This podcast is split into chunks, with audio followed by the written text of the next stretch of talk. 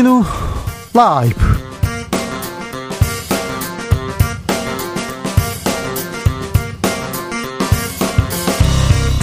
(2022년 7월 26일) 화요일입니다. 안녕하십니까. 주진우입니다. 윤석열 대통령이 경찰 집단 반발에 대해서 중대한 국 국가 기강 문란이라고 경고했습니다. 이상민 장관 쿠데타 발언에 이어서 국기 문란까지 나왔습니다. 일선 경찰들 반발 더 커지고 있습니다. 이런 가운데 오늘 국무회의에서 행안부 경찰국 신설안 의결됐는데요. 윤석열 정부와 경찰의 강력한 대치 상황은 과연 어디까지 영향이 미치게 될까요? 최가박당에서 고민해 보겠습니다. 스타 장관 많이 나와야 한다. 윤 대통령의 주문 이후에 장관들 행보 두드러집니다. 이상민 행안부 장관 쿠데타 나왔고요. 한동훈 법무부 장관 검찰 직접 수사 강화 외쳤습니다. 왜 지지율은 지지부진할까요? 스타 장관들 활약하고 있는데요. 청년 정치인들과 이야기 나눠보겠습니다. 국회 대정부 질문 이틀째입니다. 경찰국 신설, 세제 개편안 놓고 격돌 이어집니다. 어제는 윤석열 정부의 사적 채용 논란 그리고 탈북 어민 북송 사건 뜨거웠는데요. 국민의힘에서 유엔사 패싱 주장했으나 이종섭 장관 유엔사 승인 받았다. 그러자 국민의힘 당황했습니다. 오늘 권영세 통일부 장관 다른 얘기를 했는데요. 탈북 어민 북송 과연 무엇이 문제였는지 태용호 의원과 한번 짚어보겠습니다. 나비처럼 날아 벌처럼 쏜다. 여기는 주진우 라이브입니다. 오늘도 자중차에 겸손하고 진정성 있게 여러분과 함께 하겠습니다. 뜨거운 여름입니다. 중복입니다. 오늘 날도 더운데 네, 정치권 뉴스 보고 더 덥다는 분들 많습니다. 그래도 아 보기에는 좀 맛있는 거 먹고 건강 좀 챙겨야 되는데 나는 한겨울 한여름에 이 음식 제일 좋더라. 이거 먹으면 힘나더라. 그런 음식 있습니까? 그러면 알려 주십시오. 자, 이열치열 뜨거운 게 좋다. 음, 아니다, 아니다. 아이스 아메리카노가 좋다. 추천하십시오. 자, 한여름 밤에 열대 시원하게 어, 자는 방법도 귀뜸해 주십시오. 오늘은 이렇게 풀어보겠습니다. 샵 9730 짧은 문자 50원, 긴 문자는 100원이고요. 콩으로 보내시면 무료입니다. 그럼 주진우 라이브 시작하겠습니다.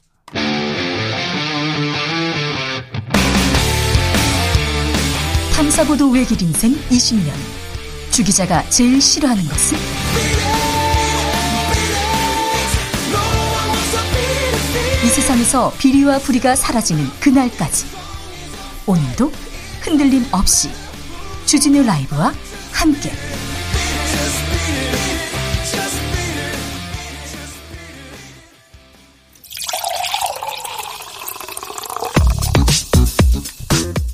진짜 중요한 뉴스만 쭉 뽑아냈습니다. 주스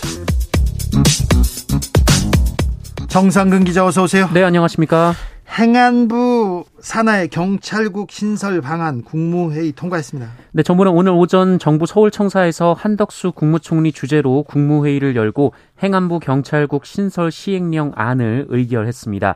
어, 이에 따라 다음 달 2일 어, 행정안전부 내에 경찰 치안감인 국장을 포함해서 16명의 인원으로 구성된 경찰국이 공식적으로 신설됩니다.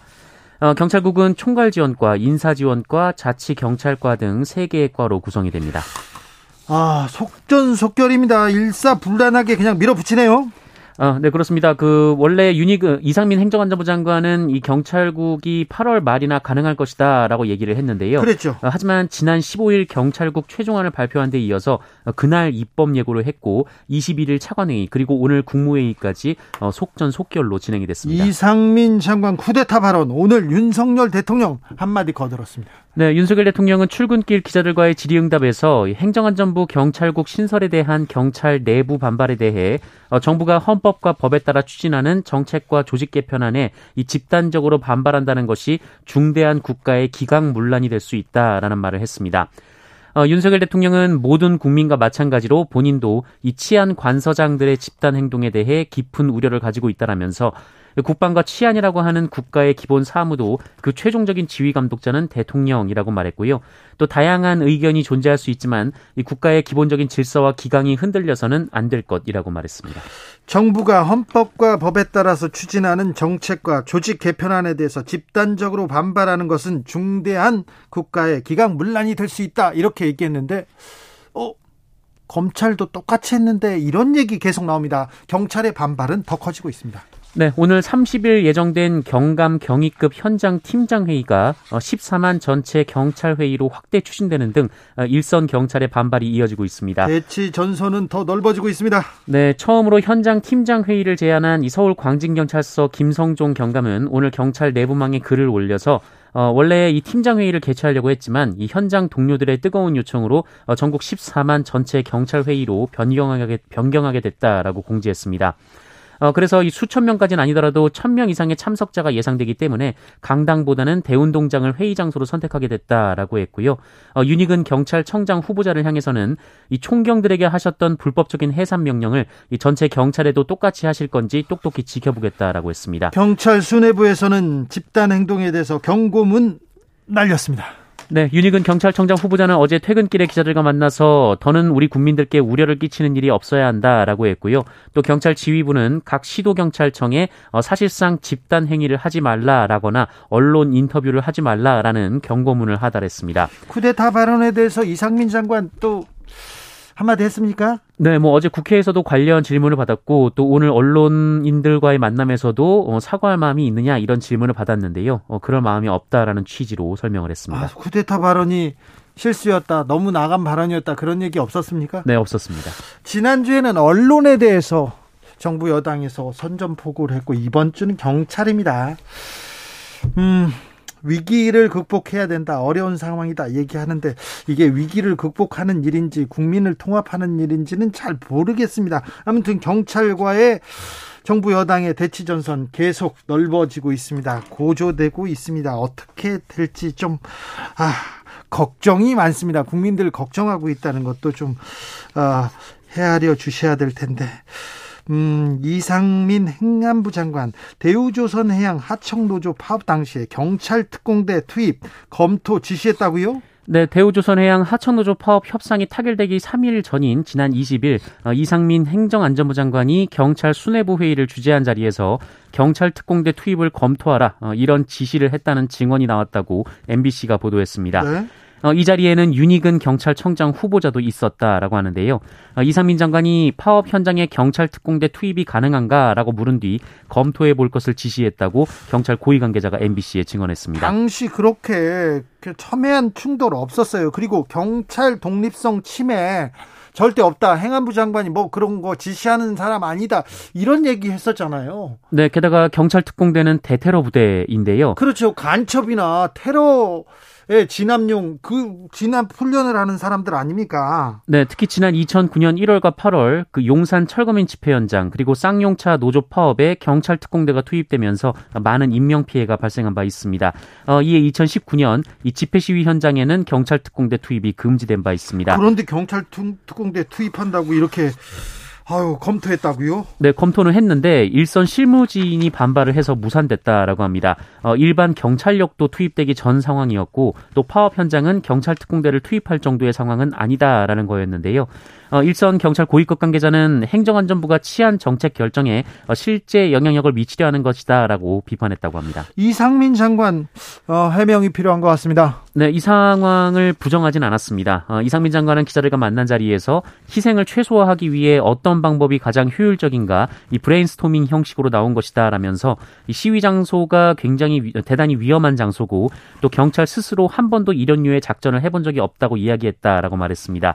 어, 그러면서 행안부 장관이 경비 업무 전문가도 아닌데 이 투입하라 마라 반대했다는 등 어, 그것은 전혀 사실과 다르다라고 말했습니다. 아니 장관이 경찰을 총장 되돌렸다 놓고 경찰 특공대 투입해봐라 생각해봐라 이렇게 얘기하면 어, 검토하지요. 해라 마라가 아니라 그냥 일반인이 아니라 행안부 장관이 지금 얘기한 건데 이걸 이런 식으로 해명하는 것 자체가 이분이 사태의 심각성에 대해서 얼마나 고려하고 있는지 파업 노동자가 테러리스트입니까? 경찰 특공대 투입을 고려하고 검토하게 참 이해가 조금 되지 않습니다. 네. 오늘은 법무부 업무 보고가 있었습니다. 네, 윤석열 대통령이 오늘 법무부 업무 보고를 받았는데요. 네. 어, 이 자리에서 법무 행정의 최우선을 경제를 살리는 정책에 두기를 바란다라면서 기업 활동을 위축시키는 과도한 형벌 규정을 개선하라라는 지시를 내렸다고 강인선 대통령실 대변인이 전했습니다. 어, 또한 산업 현장의 인력 수요를 뒷받침하기 위한 비자 정책 유연화를 주문을 했다고 하고요. 또 부정부패와 서민 다중 피해 범죄에 대한 엄정한 대응 체계를 구축해 달라라고도 주문했습니다. 아울러 교정시설 수용자 처우 개선, 이 교정 공무원 처우 개선을 병행 추진해 줄 것, 그리고 흉악범죄 및 여성 아동 대상 범죄 예방에도 철저한 대비를 당부하기도 했습니다. 검사 출신 대통령, 검사 출신 법무부 장관, 검찰 수사 대폭 확대하기로 입을 모았습니다. 네, 법무부가 검찰 수사 기능을 대폭 확대해서 중요 범죄 대응 역량을 강화하겠다라고 밝혔습니다.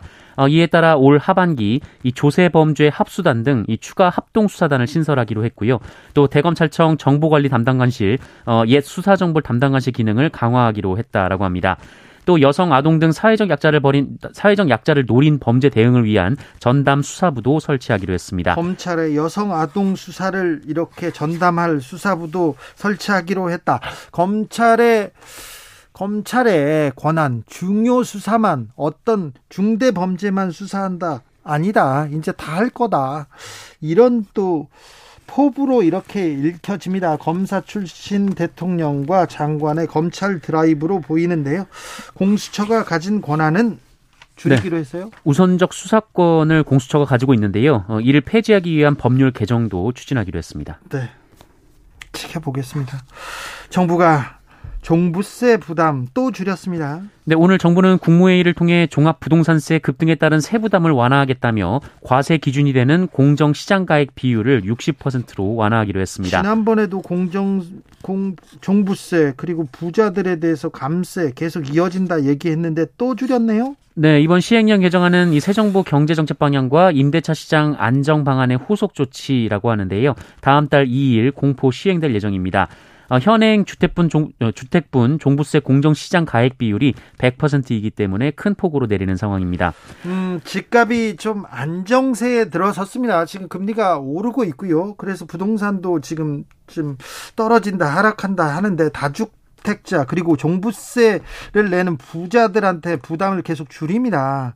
부동산 너무 올라도 너무 올랐다. 그래서 아, 부동산 대책 내놔야 되는데 계속해서 이렇게 아, 부자들, 땅 부자들, 그리고 집 부자들 부담을 완화해주면 이렇게 또 이런 생각할 거 아니에요. 부동산 대책, 정부 부동산 대책 안 먹혀.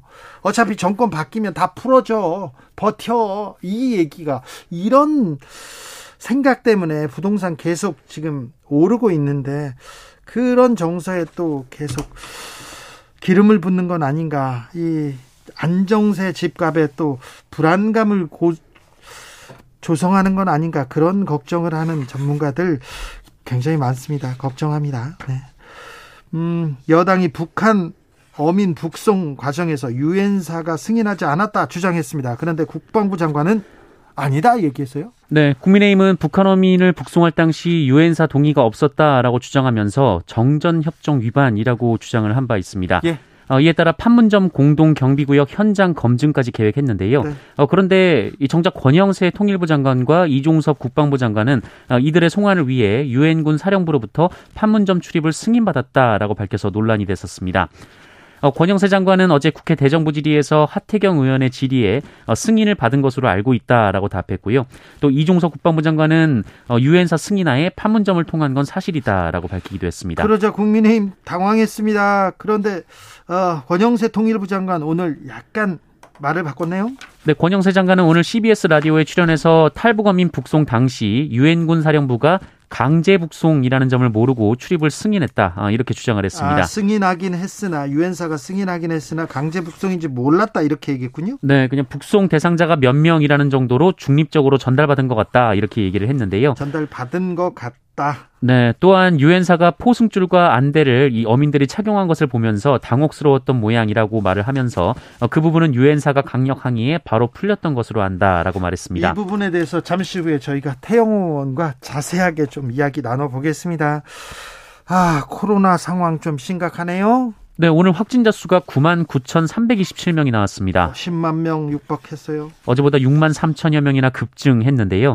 어, 10만 명에 육박하면서 지난 4월 30일 이후, 아, 4월 20일 이후 97일 만에 최다치를 기록했습니다. 어, 일주일 전과 비교하면 1.35배, 2주 전과 비교하면 2.66배에 이릅니다. 어, 위중증 환자 수는 168명으로 지난 6월 2일 이후 54일 만에 최다치를 기록했고요. 사망자는 직전일과 같은 17명이 나왔습니다. 어, 한편 오미크론 세부 계통 변이인 BA5의 국내 감염 검출률이 우세종화 기준인 50%에 근접했습니다. 한국인의 기대 수명이 몇 살쯤 돼 보이십니까? 83세까지 올라갔다고 합니다. 네, 어, 올해 OECD 보건 통계가 나왔는데요. 어, 이에 따르면 한국 국민의 기대 수명은 83.5년으로 어, 경제협력 개발기구 평균인 80.5년보다 3년 더 길었습니다. 네. 회원국 중에서도 상위권에 속했고요. 일본은 어떻게 됩니까? 이 부분 1인데요. 그렇죠. 84.7년이었습니다. 예. 기대 수명은 해당 연도에 태어난 사람이 앞으로 살 것으로 기대되는 연수를 뜻하는데요. 많이 늘어났어요. 네, 10년 전과 비교하면 3.3년이나 증가한 수준입니다. 네. 어, 또 전체 사망자 가운데 조기 검진과 적절한 치료 등으로 죽음을 예방하거나 피할 수 있었던 사람의 비율인 이 회피 가능 사망률이 어, 비교 가능한 최신 자료인 2019년 기준 인구 10만 명당 147명으로 OECD 평균인 215명보다 낮았습니다. 어, 적절한 의료 개입을 받고 있다라고 나는 의미인데요. 그러네요. 어, 반면 자살 사망률은 2019년 기준으로 인구 10만 명당 25.4명으로 OECD 국가 중에 가장 높았습니다.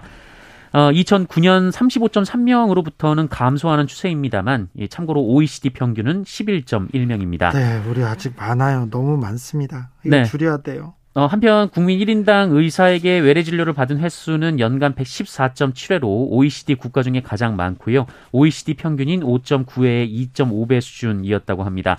아, 반면 의료 수요 대비 의료진 수는 적은 것으로 나타났습니다. 자, 83세까지 삽니다.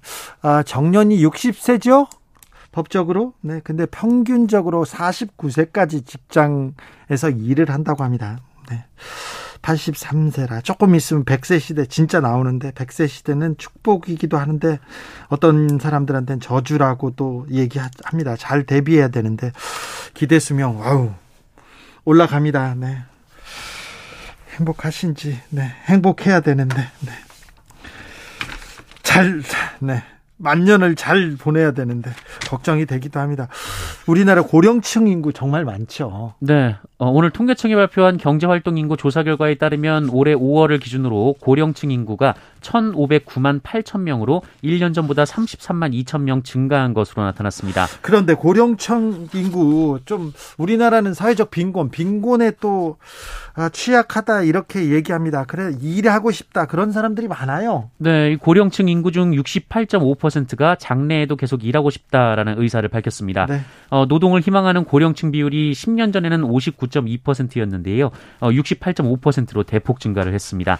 어, 이유는 생활비 때문이라는 응답이 57.1%로 가장 많았습니다. 저 이제 사회생활 처음 시작할 때 한 45세, 50세쯤에는 은퇴하고 또 뭐, 아, 뭐, 만년을 준비하지 않을까 그런 생각을 했는데 불과 뭐 몇 년 만에 이렇게 바뀌었습니다. 100세 시대입니다. 60세, 70세까지 건강하게 열심히 일해야 되는 것 같아요.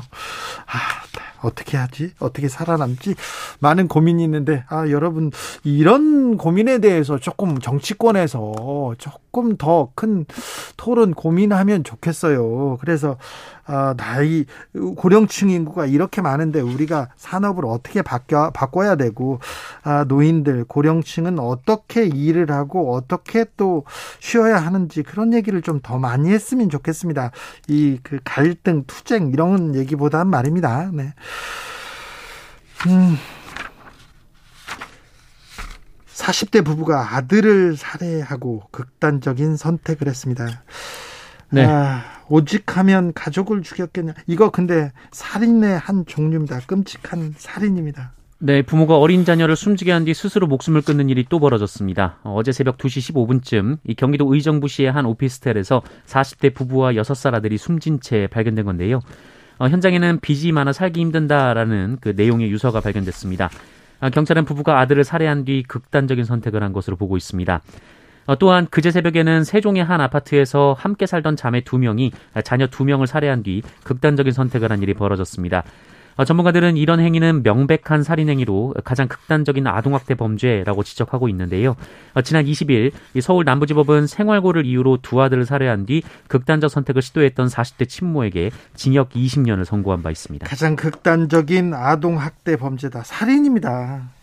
자식을 살인한 겁니다. 아, 이런 뉴스가 계속 이어지고 있습니다. 안타깝습니다. 모든 자살은 사회적 타살이다. 이런 얘기도 있는데, 아, 사회 안전망이 아, 이렇게 극단적인 극단적인 선택을 하는 사람들한테 조금 더 미쳐야 되는데 우리가 주변을 좀 더 둘러봐야 될 것 같습니다. 그래서 같이 사는 사회, 함께 사는 사회 이렇게 만들어야 될 텐데 우리나라는 너무 자살하는 사람들이 많아서 사회가 건강하지 않다는 반증이기도 합니다. 안타까운 뉴스 전해드렸습니다. 주스 정상근 기자 함께했습니다. 고맙습니다. 한여름에 이게 제일 시원합니다. 이렇게 있으면 좋습니다. 이 음식이 최고죠. 여러 가지 방법 알려주십니다. 홍승표님, 한여름엔 살얼음 동동 냉면이죠. 냉면 최고입니다. 1404님, 아니요, 오이 냉국 한 사발 최고입니다. 2202님, 주기자님, 전요, 시원한 국산 콩국, 콩국물에 국수 말아 먹으면 여름 제일 맛있는 별미인 것 같아요. 오늘도 주라 화이팅 얘기합니다. 아우, 국수. 7554님, 저는요, 역시 복숭아라고 생각합니다. 여름 음식 복숭아. 저희 시아버지께서 농사 지으셔가지고 여름이면 꼭 보내주시는데 너무 맛있게 먹고 있어요. 아버님 감사합니다. 네, 이렇게 하면서 하트를 아버님께 날리고 있습니다. 복숭아 좋죠. 5405. 5476님 문자 먼저 읽을까요? 여러분, 우유 설탕 쉐킷 쉐킷 해서 얼린 다음에 꺼내서 막 부어서 단팥, 그리고 미숫가루, 연유 뿌려 먹으면 호텔 빙수 안 부럽습니다. 진짜 더위 물러거랍니다. 다들 한번 해보세요. 우유 설탕 쉐킷 쉐킷 얼린 다음에 막 부숴서 아 네. 3밀 이사님 유명한 여름 음식들 이것저것 많지만 저는요. 여름에 시원한 얼음 동동 띄어져 있는 탱글탱글한 묵밥 한 그릇 추천합니다. 아, 더위도 날리고 소화도 잘 되고 든든합니다. 이렇게 얘기합니다. 8279님, 이런 날 고구마 순 된장찌개 먹습니다. 싸고 맛있습니다. 고구마 순 된장찌개라 겨울에, 아니 겨울이 아니죠. 여름에. 아, 네. 좋습니다. 9268님, 더위 나기에 이렇게 해보세요. 패글이요. 냉동실에 얼린 다음에 수건으로 싸서 낮이나 밤이나 주무르면서 사용하면 너무 좋아요. 더위를 이길 수 있습니다. 이렇게 얘기합니다. 여러 가지, 어, 더위 나는 여름 비법 알려주셨습니다. 감사합니다. 교통정보센터 다녀올게요. 김한나 씨.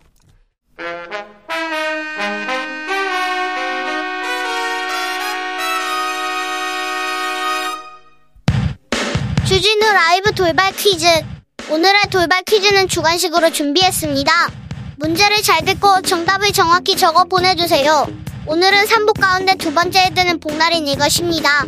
삼복 더위가 이름값을 하듯 무더위가 기승을 부리고 있는데요. 초복과 말복 사이에 있는 이것. 이것은 무엇일까요? 샵9730 짧은 문자 50원 긴 문자는 100원입니다. 지금부터 정답 보내주시는 분들 중 추첨을 통해 햄버거 쿠폰 드리겠습니다.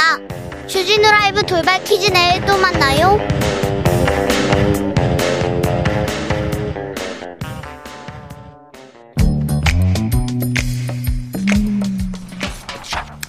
오늘의 정치권 상황 깔끔하게 정리해드립니다. 여당 여당 크로스 최가박과 함께 최가박당 여야 최고의 파트너입니다. 주진우 라이브 공식 여야 대변인 두 분 모셨습니다. 최영두 국민의힘 의원 어서 오세요. 네, 안녕하십니까. 박성준 더불어민주당 의원 어서 네, 오세요. 안녕하세요. 덥죠. 네, 덥습니다. 고생 많으시죠. 이제 국회가 열렸습니다. 상임위 어디 어디 맡고 계십니까? 저는 사- 산업 통상자원 네, 중소벤처기업위원회라는 꽤 긴 이름의 네. 통상 산자위라고 음. 하는 예, 그 일을 맡고 있습니다. 저는 정무위원회고요. 그, 네. 정무위는 이제 보통 이제 금융 관련된 부분인데 이제 정무위를 하게 됐습니다. 두 분 다 이제 경제 민생 챙기는 그런 네, 상임위에서 그렇습니다. 일하게 됐습니다. 네네. 네. 아, 뭐 우리 두 의원들은 열심히 일하니까 그런 얘기는 안 하는데 국회의원들이 이제 일 열심히 하는 모습 계속 보여줄 것 같습니다. 음, 자 경찰국 신설 논란 뜨겁네요. 어제 예. 오늘 매우 뜨겁습니다. 어떻게 보고 계십니까?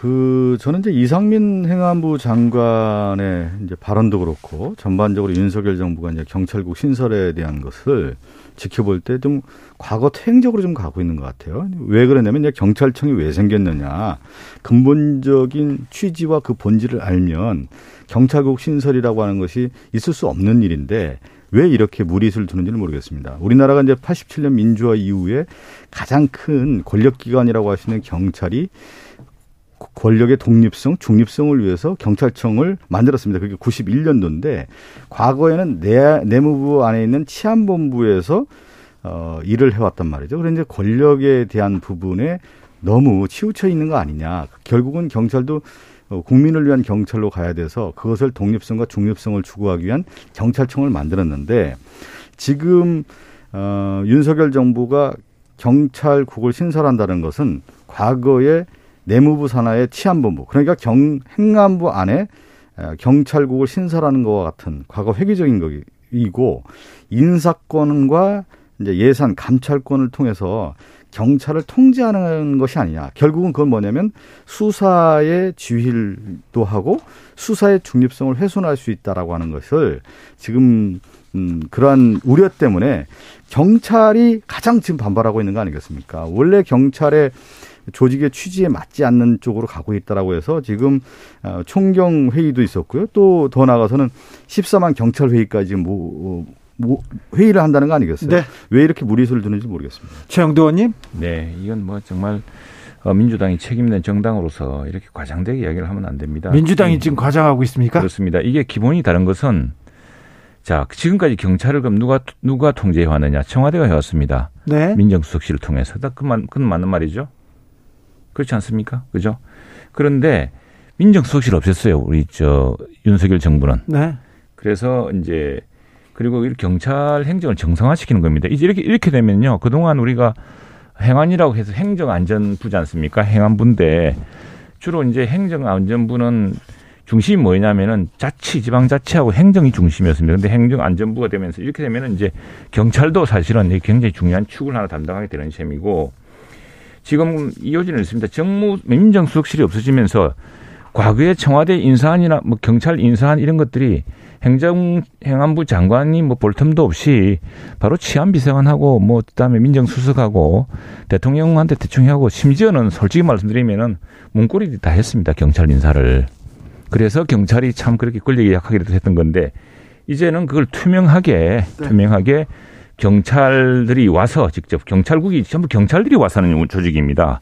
경찰국이 무슨 검사들이나 다른 공무원들이 와서 하는 게 아니고 경찰국에는 최양감을 비롯한 경찰의 정예 요원들이 와서 경찰 인사를 정상하는 것이고 이제는 청와대를 청와대로 이렇게 그 뒤, 뒤에서 저 비공식 비선을 통해서 청와대와 뭐 인사를 이야기하고 그래야 하는 조직이 아니라 그리고 네. 청와대를 통해서 수사 지시가 내려와서 울산시장을 갑자기 그 압수수색을 하고 선가는 그런 방식이 아니라 이제는 정말 투명하게 균형과 견제가 이루어지는 그 그런 시스템을 만드는 저도 겁니다. 말씀 좀 드릴게요. 자치, 음. 투명, 자유, 정상화 이렇게 경찰을 만들려고 하는데 왜 경찰들이 반발하는 걸까요? 이 여기 대해서는 조금 우리도 소통에 잘못이 있었던 것 같고 또 하나 이제 경찰에서는 그런 의구심들이 좀 있겠죠. 이게 과거로 돌아가는 그렇지 않습니다. 그 그렇게 말씀하시는 분들한테는 제가 어, 되묻고 싶은데 그렇다면은 청와대 민정수석실로 되돌아가고 싶습니까? 그리고 전 이게 전체 경찰의 뜻이 아니라고 생각합니다. 일부 이제 경찰의 일부 엘리트들이 이제 이렇게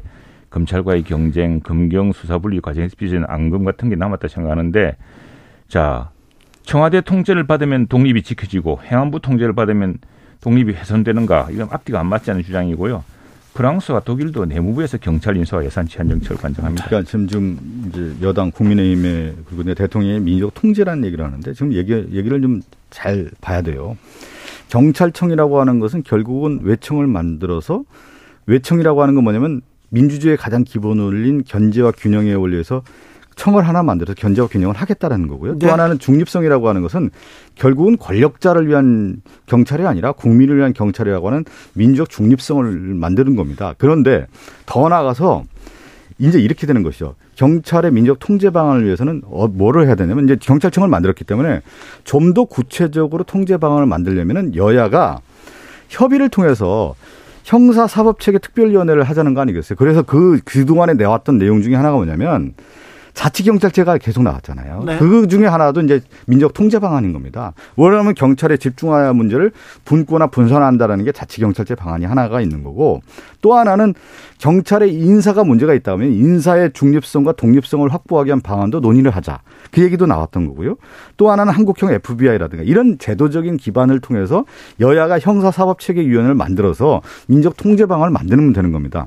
그런데 지금 이거는 뭐냐면 이러한 진전된 논의가 아니라 그냥 행안부 안에 있는 경찰국을 신설하겠다라는 거예요. 신설을 해서 그냥 통제하겠다는 거예요. 민족 통제가 아니라 그냥 통제, 권력자의 통제 방안으로 가겠다고 하니까 야당도 반대하고 여론도 반대하고 있고 가장 중요한 경찰에서 지금 반발을 하고 있는 거 아니겠습니까? 왜 반발하는지를 본질적인 내용을 보지 않고 그 반발했다는 거 가지고만 지금 문제 삼고 있으니까 오히려 저는 이렇게 얘기를 드리고 싶어요.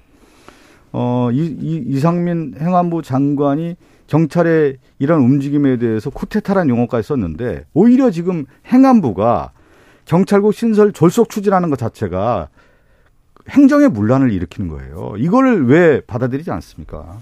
예. 이게 이제 공백이 생긴 겁니다. 그것이 민정수석실의 폐지 때문인데 좀 전에 우리가 왜 91년에 왜 경, 치안본부를 해체하고 경찰청을 세웠냐 그러면 그 당시에 이제 박종철 네. 고문처 사건과 그 정말 권위주의 정권 시절에 엄혹한 일들이 많지 않았습니까? 네, 그래서 이제 그걸 외청으로 만들고 하고 했고 그래서 지금 이게 모든 정부 조직법과 경찰청법, 경찰공무원법에 따라서 지금 정상화하고 있는 겁니다. 이전에는 이런 법 체계가 무시됐던 겁니다. 그냥 경찰은 경찰은 청와대 정무민정수석실을 통해서 네. 쫙 이렇게 인사가 다 이루어지고 인사안이 올라가면은 가고 거기서 또 뭐 여러 가지 뭐 배려에 따라서 또 사실 문고리들도 개입하고 이랬던 것은 다른 사람은 다 아는 이야기입니다. 그래서 이게 민정수실이 없어지니 갑자기 이제 그러면 누가 그러면 인사를 할 것이냐. 네. 그 인사 투명을 어떻게 할 것이냐. 이제 경찰위원회를 말씀하시는데 경찰위원회가 지난 저 몇 년 동안 지난 십 수년 동안 2,400건을 다루는데 그 중에 기각된 건 세 건밖에 없었습니다. 그게 뭐냐면 전부 이게 고무도장처럼 돼가고 있는 거예요. 그래서 네. 실질적으로 경찰국도 다른 사람이 아닌 경찰 치안관과 경찰의 정예 인력들이 와서 경찰 인사를 이제 투명 공정하게 관리하는 겁니다. 최영도 님 하나 네. 물어볼게요. 그 사실 근데 음, 경찰국 신설 그래서 경찰들을 이렇게 좀 투명하게 자치적으로 이렇게 정상화시킨다 이렇게 했는데 네. 너무 조금 큰 논란으로 만든 거 조금 그래서 좀, 조금 좀 그건 좀 아쉽죠. 어, 그건 좀 서두르고 소통이 조금 그렇죠. 너무 거친 말 이런 네, 건 이런 건 있는데 네. 그런데 그 자체가 이게 아마도 첫 정부로서는 이런 이런 뜻밖의 사태에 대해서 좀 당황했을 테고 또 하나 좀 이 문제는 사실 아니. 힘으로 치면은 거대 야당이 더 세고 경찰이 14만 병이 아닙니까? 네, 근데 이 원칙은 원칙대로 지키자. 이렇게 뭐 이렇게 하게 할게. 자, 그렇게 합시다. 자, 우리가 이제 외청이 있고 정부 부처가 있는데 여러 군데 있습니다. 국세청이 있죠. 네. 예, 국세청 기재부가 하나입니까? 기재부 세제실이 있습니다. 검찰청이 있죠. 법무부가 있죠. 법무부에 검찰국이 있습니다. 경찰 경찰청이 있죠. 네. 경찰국이 있는 겁니다. 이제 행안부에. 그래서 그리고 지금 경찰 공무원법 7조에 보면은요. 7조 1항에는 총경 이상 경찰 공무원은 경찰청장이 추천을 받아서 행정안전부 장관의 제청으로 국무총리를 거쳐서 대통령이 임명하도록 되어 있습니다. 네. 근데 이 과정이 그동안 생략됐던 거예요. 사실은 무시당했던 건데 민정수실이 없어지니까 이게 이걸 위해서 행정안전부가 이제는 제대로 된 인사관리 그래서 실제로 그 일반 일선 경찰, 경찰대학 출신이 아닌 일선 경찰들을 경무관에 얼마를 더 임용할 것이냐 그런 균형과 이런 이런 것들을 제대로 살피기 위해서 경찰 출신들로 경찰 인사를 정통하게 투명 균형 있게 관리할 사람들을 조직을 만든 아니, 겁니다. 이제 이렇게 꼭 말씀드리고 싶어요. 그 당시 이제 87년 민주화 더불어서 박종철 어, 치사 사건이 있었을 때 경찰에 문제가 있기 때문에 91년 경찰법 제정에 의해서 경찰청을 만든 거 아니겠습니까? 그러면 윤석열 정부가 경찰국이 필요하다고 하면은 전공법을 써야 되는 거예요. 왜 이것이 필요한지 국민에게 설득하고 공청회도 열고 여론의 민심도 듣고 그 과정에 수기민주주의라는 게 필요한 거 아니겠어요? 그 과정에서 이렇게 필요하다라고 하는 것을 논리를 만들어서 국민을 설득해야죠. 그런 과정이 하나도 없었고 일단은요. 또 하나는 뭐냐면 꼼수예요. 이 경찰국 신설안 같은 경우는 국회 법령 개정을 해야 되죠. 왜 그러냐면 여야라고 하는 것이 지금 여당 의원 아니겠습니까? 그러면 여야가 만나서 행안위에서 충분한 논의를 하고 그다음에 법사위 통과하고 국회 본회의를 통과해서 이 신설안에 대한 것을 국민의 입법기관인 국회에서 만들어야죠. 왜 시행령으로 해가지고 꼼수를 써서 바꿔가지고 경찰국 신설하려고 합니까? 이거 자체가 편법을 쓰고 있다라는 거예요. 왜 공정과 상식에 맞지 않다라는 거예요. 아니 이게 저 의원님 이게 다 정부조직법 7조, 경찰법 14조, 28조, 경찰공법 7조에 다 근거 규정이 있습니다. 아니, 그런데 이렇게 그 중대한 사안을 그냥 그렇지. 지금 그러니까 그래서 이렇게 문제가 되는 거 아니겠습니까? 이제 우리 박 의원님 말씀처럼 네. 그걸 충분히 설명하면 되는데 네. 이제 그런 점은 이제 뭐 저도 솔직하게 좀 그런 좀 아쉬운 점이 있습니다. 네. 아쉬운 점이 있지만 그러나 그렇다고 해서 원칙과 이게 법적이 틀린 이야기가 아닌데 이걸 가지고 갑자기 그리고 지금 경찰 전체가 마치 하는 것처럼 하지만 사실은 총경회의라는 것도 그때 전국 710명 총경 중에 189명 왔습니다. 그리고 지금 14만 경찰을 운영하는 정말 진짜 일선에서 땀 흘리고 고생하는 일선 경찰이 들으면 아니, 통곡할 일입니다. 이것도 누가 14만 경찰을 함부로 팝니까? 저는 오히려 저이 얘기를 꼭 드리고 싶은 게 이 접근 자체가 이상민 장관이나 몇 사람들이 주물럭거린 것 같아요. 그래서 이걸 만들었는데 오히려 지금 경찰에서는 이런 거 아니겠습니까? 총경 회의를 통해서 이 문제를 제기를 하는 거예요. 이 문제를 제기했던 사람들에 대해서 이상민 장관은 구테타라는 용어까지 썼는데 구테타라는 용어가 뭡니까? 비성장적 방법, 그 다음에 무력에 의한 권력 찬탈을 쿠데타라고 하는 거고 여기에는 주도 세력이 모의를 하는 건데 여기는 모의가 아니잖아요. 네. 공개 회의를 통해서 문제 제기를 사람들에 대해서 이 민주주의의 기본 원리 아닙니까? 여기까지 대해서 아니, 저는 잠깐만 요즘은 내좀 네. 설명해 이건 사실은 쿠데타적이냐 아니냐 문제는 변론의 문제지만 사실 국가 시스템상 상 심각한 문제가 있습니다. 이 경찰은 우리가 총을 권총을 주고 제복을 제복을 준 국민들이 부여했습니다. 그래서 존경도 부여하고 이 조직들은 어느 지역에 치안 담당 지역이 있습니다.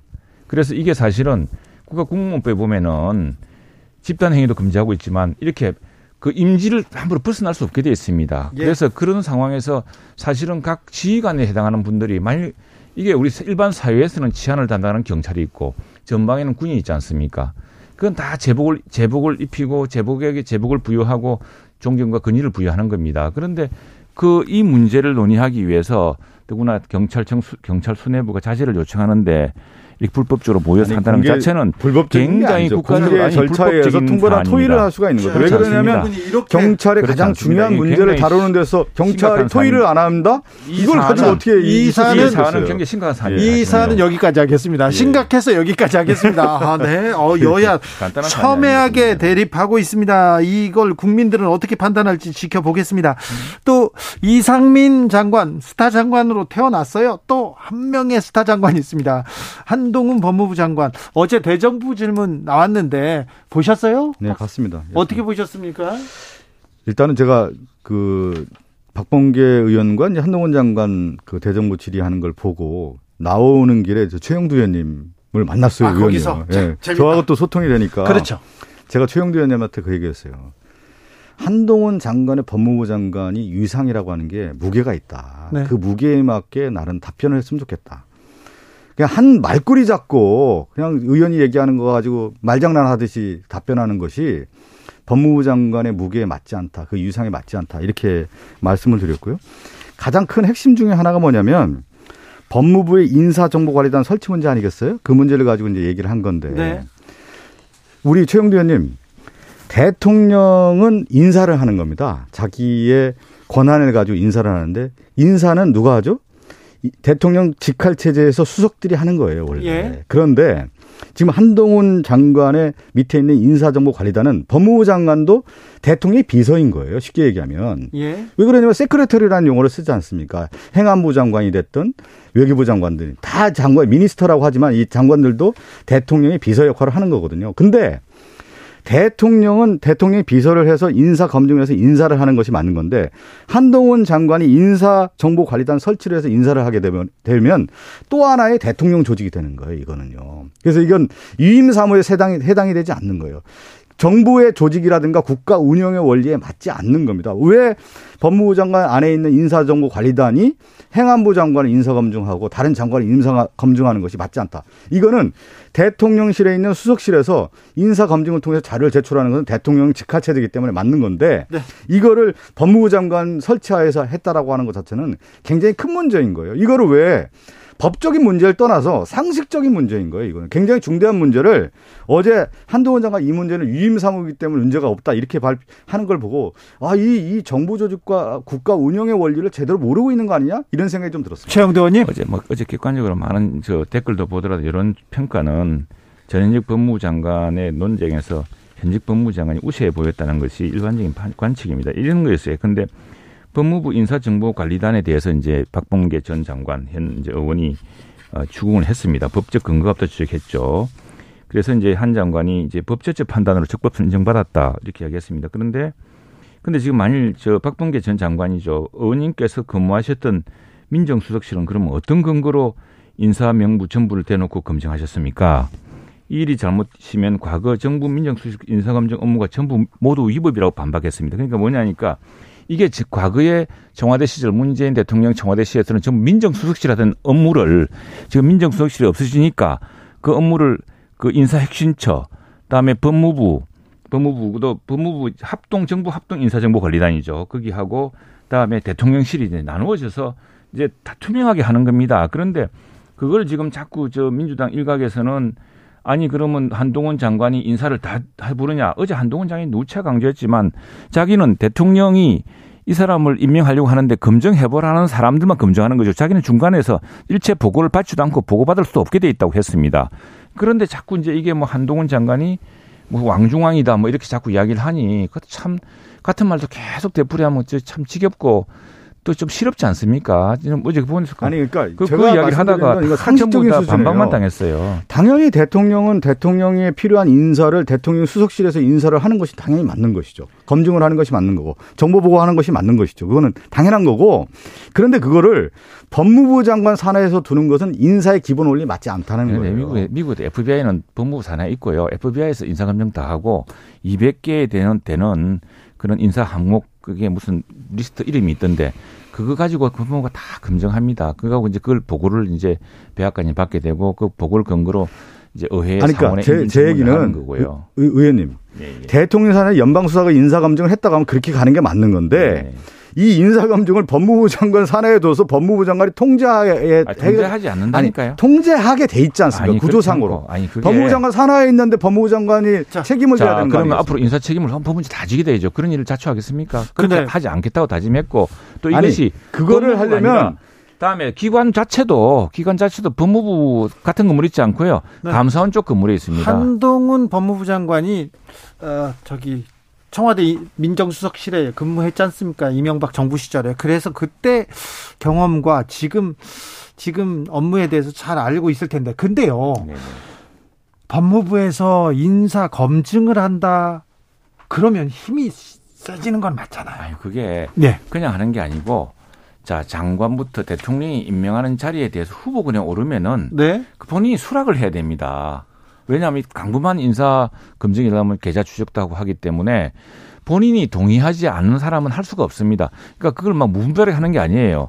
그, 네, 저 여기 시청, 저 청취자 여러분께 드리고 싶은 말씀인데, 이, 저도 이제 공직 검증을 한 두세 차례 받아봤습니다만, 아, 네. 예, 이거 동의하고 안 하고요. 동의 안 하면은 검증을 못 합니다. 동의 안 하면은 그 인사를, 아, 인사, 이 인사 제안에 관심이 없다. 거절하는 걸 보고 간주하고 하지 못하게 돼 있습니다. 지금은요, 벌써 10년 전입니까?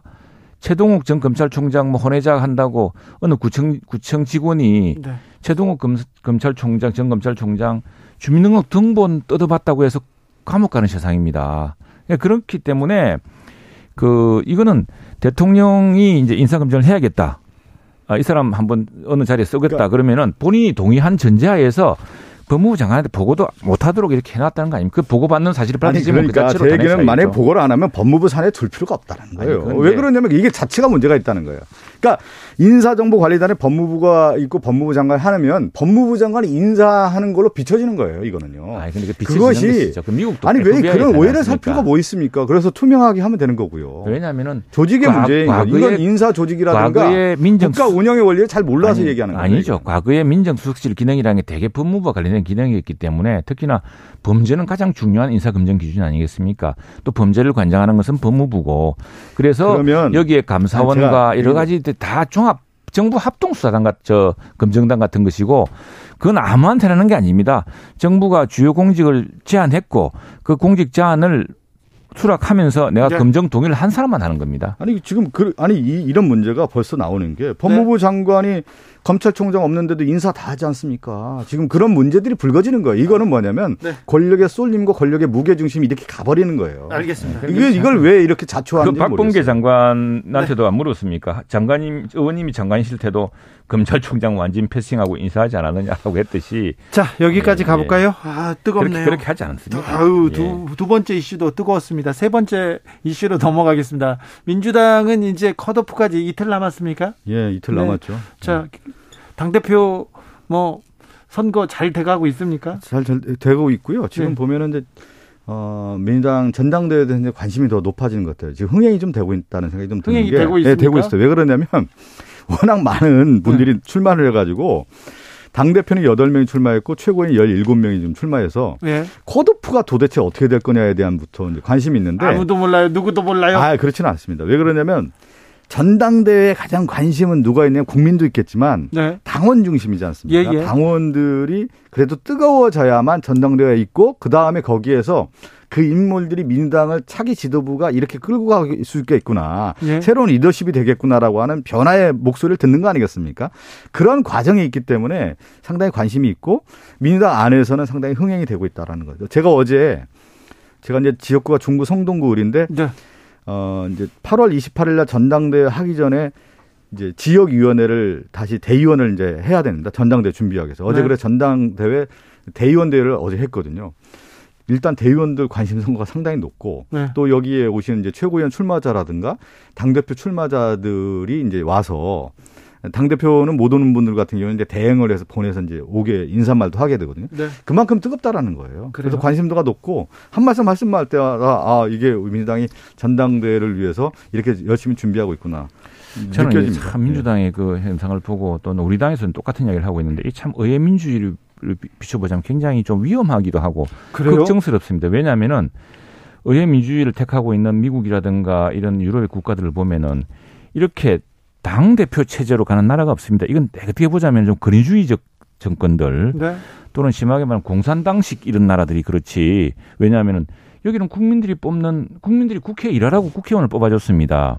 그래서 원내 정당이 있죠. 과거에는 우리가 원내 총무라 그랬어요. 그때 뭐 예. 제왕적 총재가 있던 시절 그리고 총재 원내 총 예. 그리고 사실 대통령이 또 당 총재기도 하고 해서 그렇기도 하고 했습니다. 그러나 지금 우리가 어느 시대부터 국회도 많이 협치로 가고 하면서 이제 원내 대표를 해서 원내 정당으로 가기로 했거든요. 그래서 저 지금 뭐 모든 그 원내 정당의 민주당도 그렇고 우리당도 그렇고 모든 회의의 중심이 국회 내에서 이루어지고 있습니다. 그런데 이게 또 옥상옥 같은 당 대표 체제를 만들겠다는 것인데 그것도 불행하게도 지난 대선 그리고 지방선거에 대표를 불렀던 그분이 또 당대표를 해서 하겠다고 하니까 민주당 내에서도 얼마나 걱정이 많습니까? 그래서 지금 이렇게 되는데 이건 옥상옥이고요. 네, 근데 미국 대통령, 미국도 강력한 대통령제 국가지만 미국은 당 대표라는 게 없습니다. 네. 대통령과 그다음에 어, 다수당의 어떤 국하원 의장 그리고 또, 또 소수당은 소수당 대표 이렇게 해서 원내 정당이 이루어지고 그러면 전국위원회 RNC 같은 DNC가 전국위원회에서는 대통령 선거 뽑을 때 대통령 선거 관리를 해주는 정도지 우리,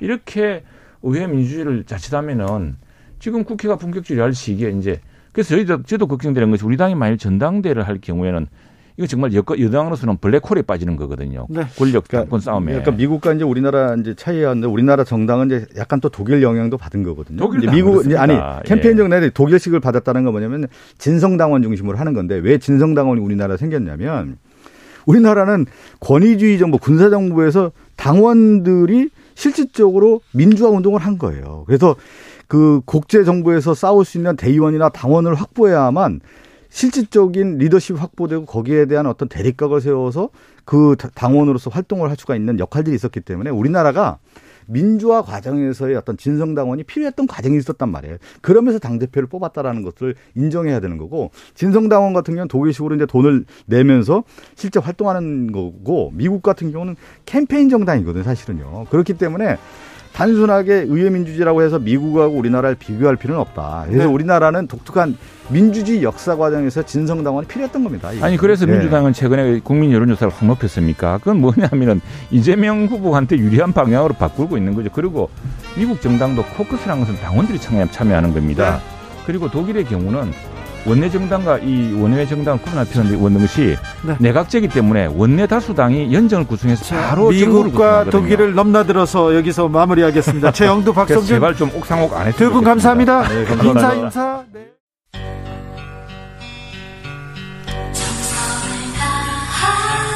정성을 다하는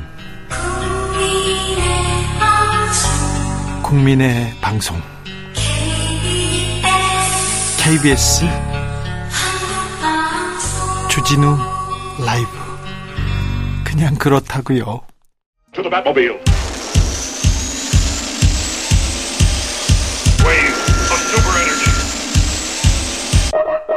주기자의 1분.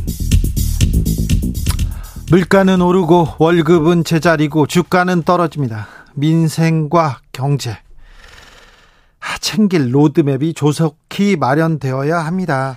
윤석열 대통령이 여가부 폐지 로드맵을 조속히 마련하라고 지시했습니다. 어제 윤 대통령 김현숙 여성가족부 장관 업무보고 받았는데요. 김 장관은 여가부 폐지 방안 이번 보고에 포함하지 않았다고 했습니다. 여가부 내에서 전략 추진단 만들고 전문가 자담회 하고 있어서 시간이 좀 많이 걸린다. 많이 갖고 얘기해야 되는데 대통령께서 조속히 폐지안을 내는 게 좋겠다고 하신 뜻으로 이해했다. 이렇게 말했습니다. 2030 남성들의 지지율 이탈하고 있다죠. 하지만 경제 민생을 챙기기보다 여가부 폐지가 그렇게 시급한 문제였는지 저는 잘 모르겠습니다. 구조적 성차별이 만연한 성평등 후진국에서 말입니다. 우리나라 성평등 지수 99위 국가입니다. 99위 국가에서 말입니다. 어제 대정부 질문에서 사적 채용 논란에 대해서 한덕수 국무총리 이렇게 말했습니다. 친척이라고 불합리한 처우를 받아서 받아야 한다는 주장은 자제해야 한다. 능력을 봐야 한다고 했습니다. 2030 민심 챙기려면 의심받고 있는 공정과 상식의 잣대 바로 세워야죠. 지인 찬스 그만 쓰셔야죠. 능력 무슨 능력인지 설명하셔야죠. 중복입니다. 날이 무덥습니다. 코로나 재유행이 쿠데, 쿠데타에 준하는 상황입니다. 무섭습니다. 각별히 건강은 과학적으로 자발적으로 알아서 챙겨야 합니다. 지금까지 주기자 1분이었습니다.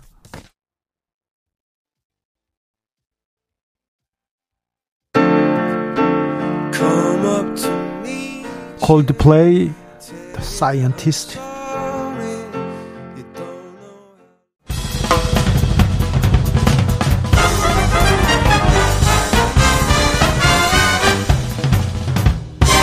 훅 인터뷰.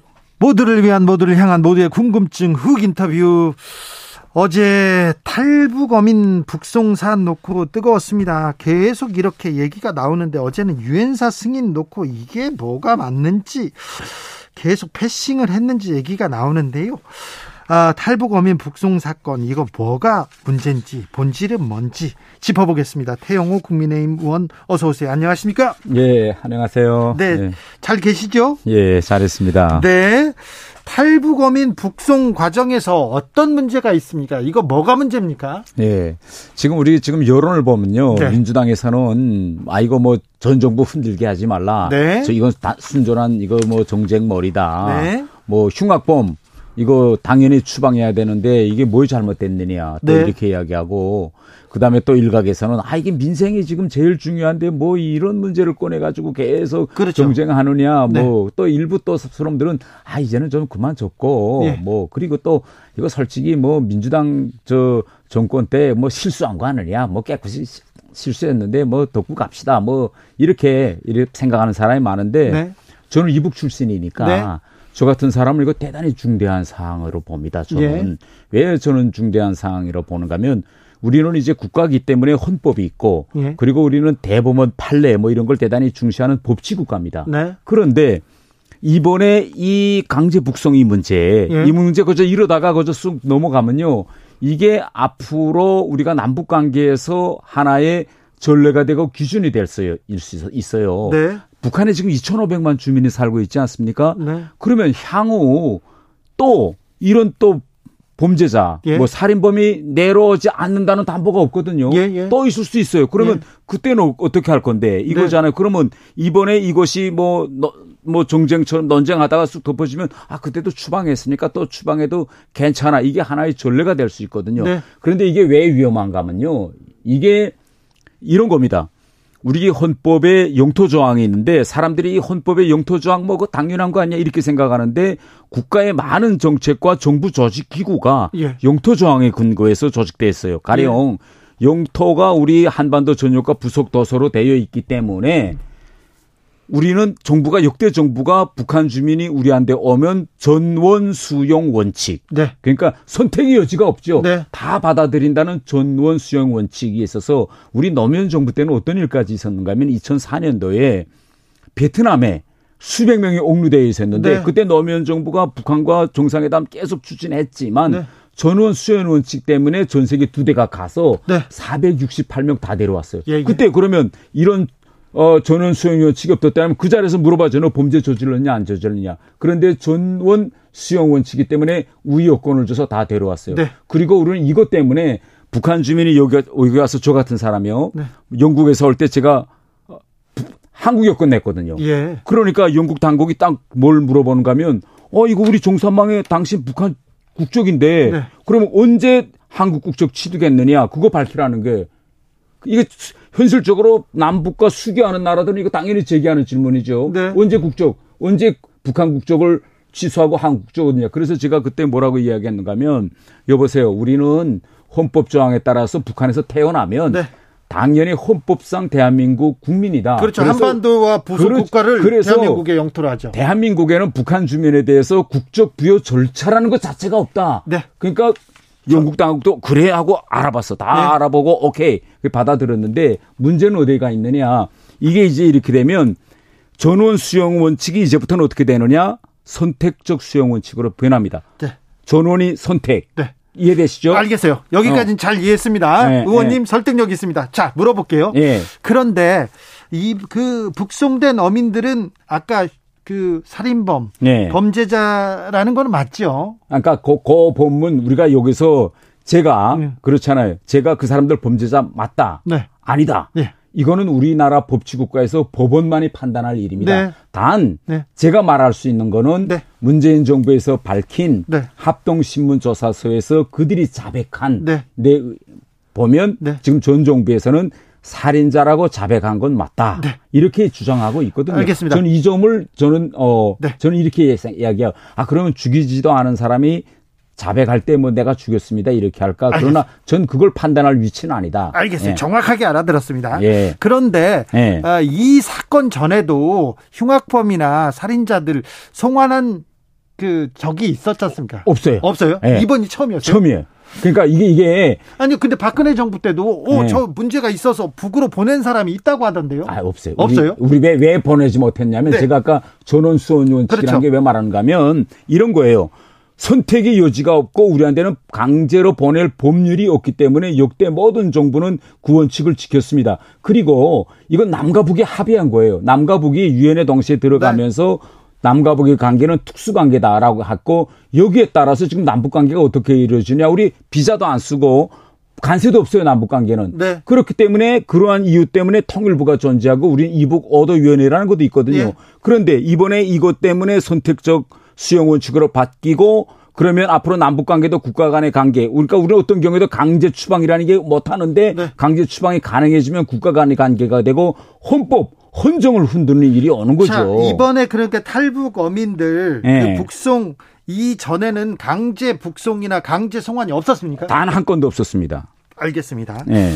그리고 어, 국민의힘 일부에서 얘기했었는데 어제 조금 어, 사실관계가 바뀌었는지는 모르겠는데 그러니까 어, 송환 당시에 유엔사 승인은 받았죠. 그러니까 여기에 지금 다되는 애매한 질문입니다. 네네. 어, 성환 당시 유엔사 승인을 받았느냐? 네. 이 원천부터 저는 잘못된 저는 어, 문제라고 생각합니다. 어떻게요? 왜 잘못된 문제느냐? 네. 우리가 유엔사에 투입한 건 경찰 특공대죠. 그러면 경찰 특공대를 우리가 왜 투입하느냐? 자해 위험성이 있고 네? 다른 하나는 그들이 북송 당시에 거절할 수 있기 때문에 물리력을 행사하기 위해서 특공대를 들여보냈습니다. 네. 그런데 어제 통일부에서 발표한 자료에 하면 유엔사에 신청할 때 네. 강제란 표현이 없이 단순 고저 일반 북송 네. 이렇게 됐다. 그러면 유엔사는 어떻게 받아들였을까요? 아, 고저 일반적인 북송 계속 이루어졌으니 국원 줄 알고 승인했다는 겁니다. 그렇기 때문에 우리가 지금 핵심은 네. 북송이 아니라 강제 이 두 글자거든요. 그러면 유엔사가 강제 북송을 승인했냐? 이건 승인 안 한 거죠. 북송을 승인했지 강제 북송은 아니다. 당연히죠. 아니 예. 그런데 지금껏 북송이 없었다면서요. 아니 북송이 많았죠. 북송이 두 가지입니다. 네? 이번에 일어나는 건 강제 북송. 네? 다른 북송은 자발적 의사에 의한 아, 북송입니다. 아, 자발 북송은 있었군요. 자발 북송은 아, 수백 건 있었죠. 아, 그렇죠. 올라왔다 간 거. 그렇죠. 아, 그렇군요. 네. 강제로 우리가 너 가 이런 거는 처음이었고. 처음이었다. 네. 예. 저는 그냥 다시 북으로 갈래요. 그럴 때는 보내줬군요. 보내줬죠. 아, 예. 아, 이제 이해했습니다. 네.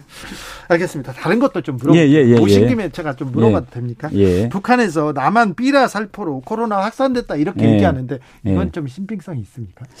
글쎄요. 그건 제가 뭐 삐라 직접 살포한 사람들한테 네. 제가 그 뭐 물어보고 뭐 그런 건 아는데 만약 그 대북 전단 삐라 진짜 살포한 사람들이 살포했다면 네. 그분들이 과연 거기, 거기다가 코로나 그런 바이러스를 묻혀 보냈을까요? 같은 동포들인데. 그러니까 그런데 전 묻, 그런 일은 저는 묻혀서 보낸다고 막 자기네들이 공포했거든요. 네, 근데 이게 처음 있는 네. 북한의 이러한 주장이 처음 있는 일이 아닙니다. 네. 북한에서는 대북 전단을 비롯해서 우리 한국에서 생산한 물건을 표현을 뭐, 뭐라고 하는가 하면 적지 물자랍니다. 적 지역에서 생산된 물자 이렇게 말하는데 이런 물자들이 북한에 들어오는 걸 막기 위해서 네. 지난 시기에 북한이 별의별 선동을 다 했어요. 남한 담배 피우다가 뭐 폭발이 돼서 입술이 날아갔다 아, 뭐 이런 이런 이런 이야기 많기 때문에 네. 그런 지금 북한의 뭐 그것 때문에 북한의 코로나가 퍼졌다 이건 대단히 이건 저는 황당한 주장이라고 생각합니다. 의원님, 북한 코로나 상황은 어떻습니까? 어 최근에 북한의 코로나 상황 이게 승기는 좀 잡아가는 아, 것만은 그래요? 맞는 것 같아요. 네. 점점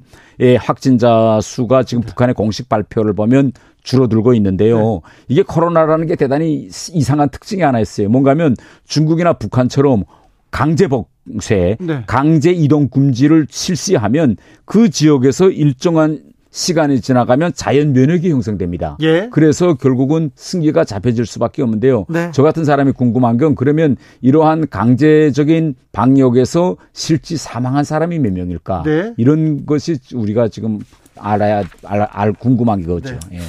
북한에서 계셨고 또 외교관 출신인데 아, 이렇게 한국에 와서 네. 경찰이 이렇게 서장들 회의하고 단체 네. 행동하고 이 경찰의 단체 행동 어떻게 보셨어요? 이건 뭐 북한에서 상상도 할 수 없는 일이거든요. 네.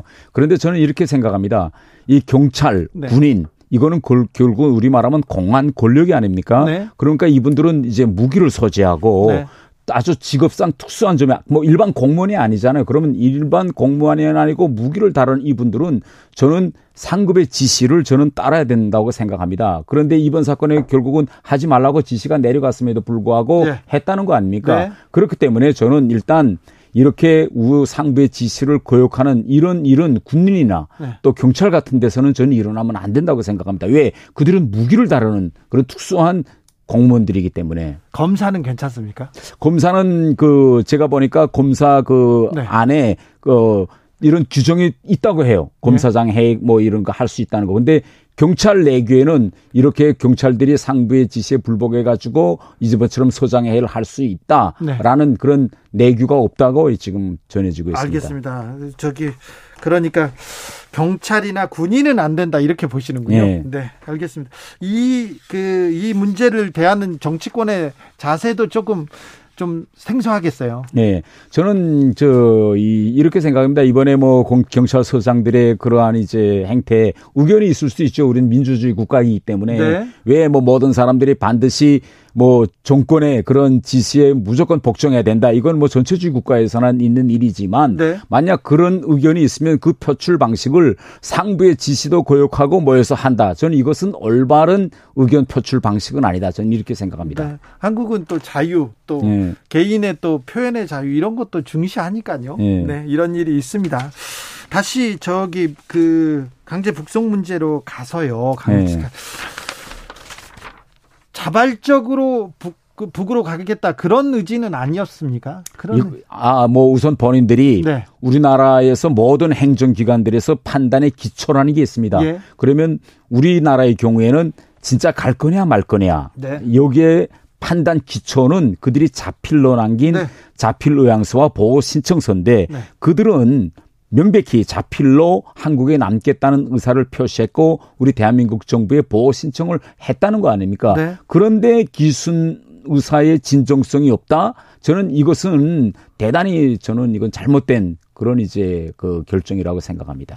그런데 왜 그그 그 당시에 다, 당시에도 국민의힘이 있었잖아요. 예. 국민의힘 정보위, 국방위 예. 의원들이 있고 보고를 받았을 거 아니에요. 예. 근데 그때는 왜 문제 제기를 않고 지금 아, 하는 건가요? 그때는 제가 국회의원이 아니었는데 네. 제, 그때도 이제 문제 제기를 했고 그 사건이 있었지 바로 그 11월 달에 네. 국회에서 이와 관련해서 세미나가 했습니다. 국회 우리 네. 당 의원들이 그때 거기에서 우리 당이 이 문제 제기하는 분들한테 뭐라고 이야기하는가 하면 우리 당이 정권을 잡는다면 네. 앞으로 이 문제를 제1호로 해결하겠습니다라고 그때 2019년에 이미, 이미 말했습니다. 네. 그런데 지금 일간에서 논란이 되고 있는 게 그때 일부 의원들이 아뭐 흉악범 어떻게 활기치게 하겠느냐 이런 네. 발언도 했다 이렇게 생각하는데 제가 지금 뭐 판단하는 건 이런 겁니다.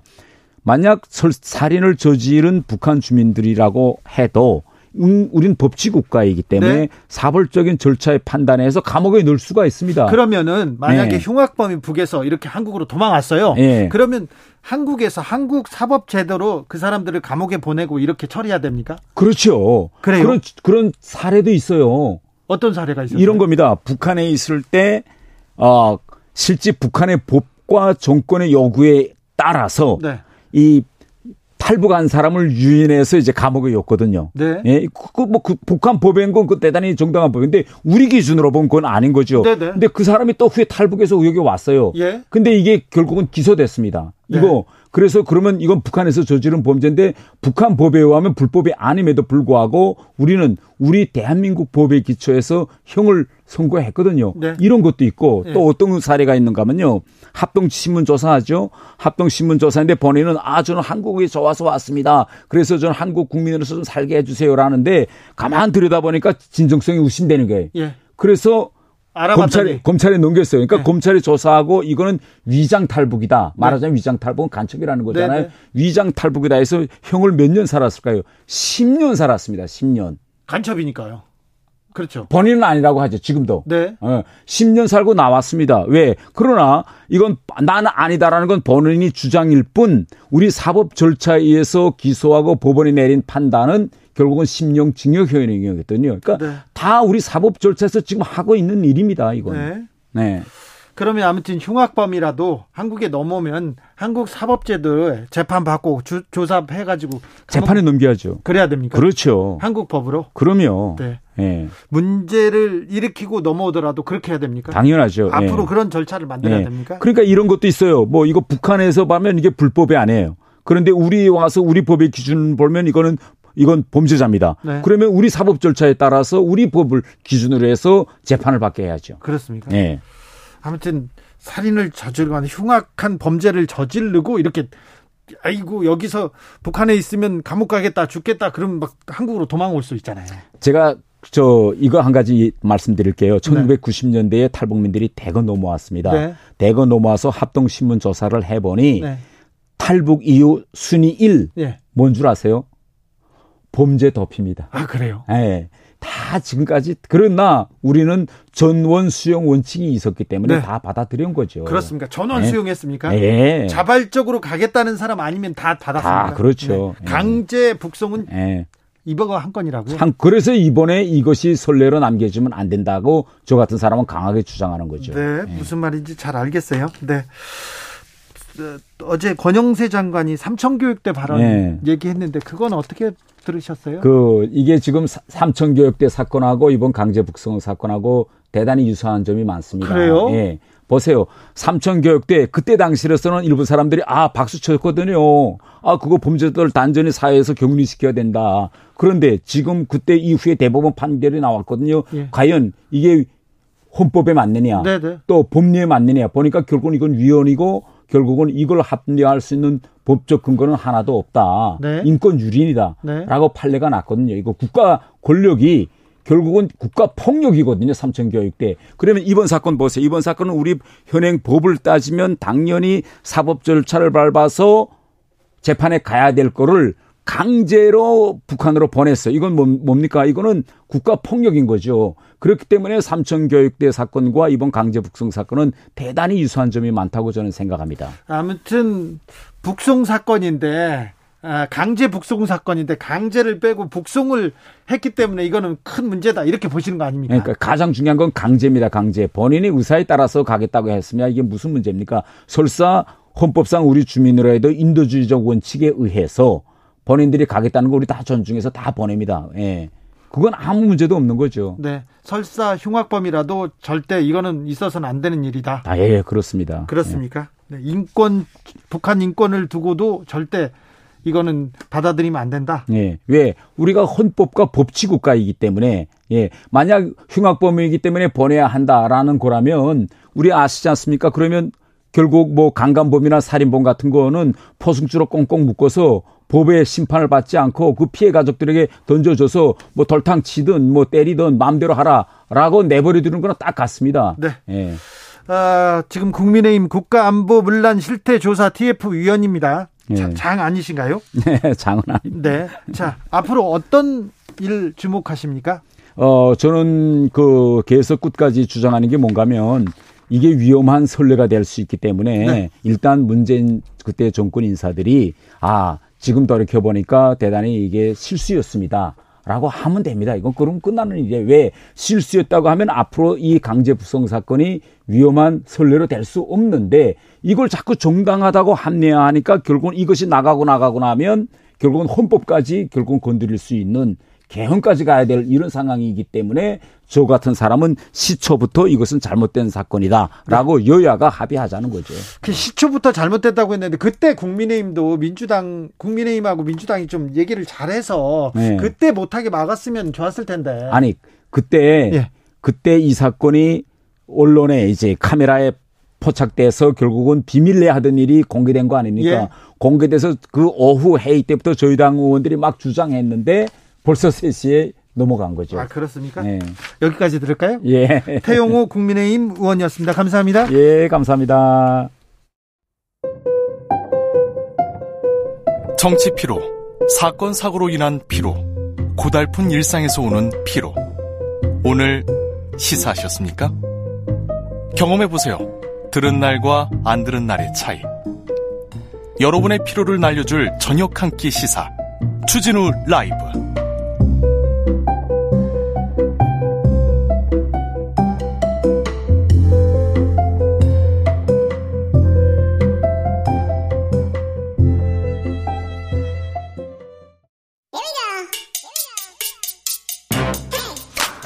뉴스를 향한 진지한 고민 기자들의 수다.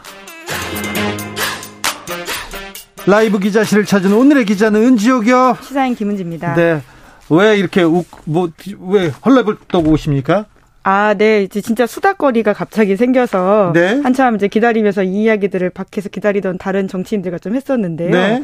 방금 동아일보가 윤석열 대통령과 권성동 원내대표가 그러니까 지금 직무대행이죠. 네. 두 사람이 나눈 텔레그램 대화창을 사진으로 찍어서 일종의 특정 보도했습니다. 아, 그러니까 권성동 의원의 핸드폰을 찍어가지고 보도했는데요. 네네. 그 안에 뭐가 담겨 있었어요? 네, 메시지 때문인데요. 사실 대통령의 텔레그램이 이렇게 나온 것도 처음이라고 볼 수 있는데 네. 윤석열 대통령이 권성동 대표에게 내부 총질이나 하던 당 대표가 바뀌어서 당이 바뀌었다라는 취지의 이야기를 했고요. 네. 이에 대해서 권 대표가 뭐 잘하겠다라는 취지의 이야기를 하고 있는데요. 또 그러니까 스티커 뭐 잘하고 있다는 의미에서 스티커도 모양, 보냈어요? 예, 체리 모양의 스티커 이렇게 따봉하고 있는 모습을 누, 보낸 따봉을 누가 보냈습니까? 권서, 저, 윤석열 대통령이 원내 권 원내 대표한테 보낸 것으로 보입니다. 권 원내 대표한테 어우 잘하고 있어 따봉 이렇게 하고 있습니까? 네, 우리 당도 잘하네요. 계속 이렇게 해야 내부 총질이나 하던 당대표가 바뀌니 달라졌습니다. 이렇게 이야기하자 권성동 원내대표가 대통령님의 뜻을 잘 받들어서 당정이 하나 되는 모습을 보이겠습니다. 그랬더니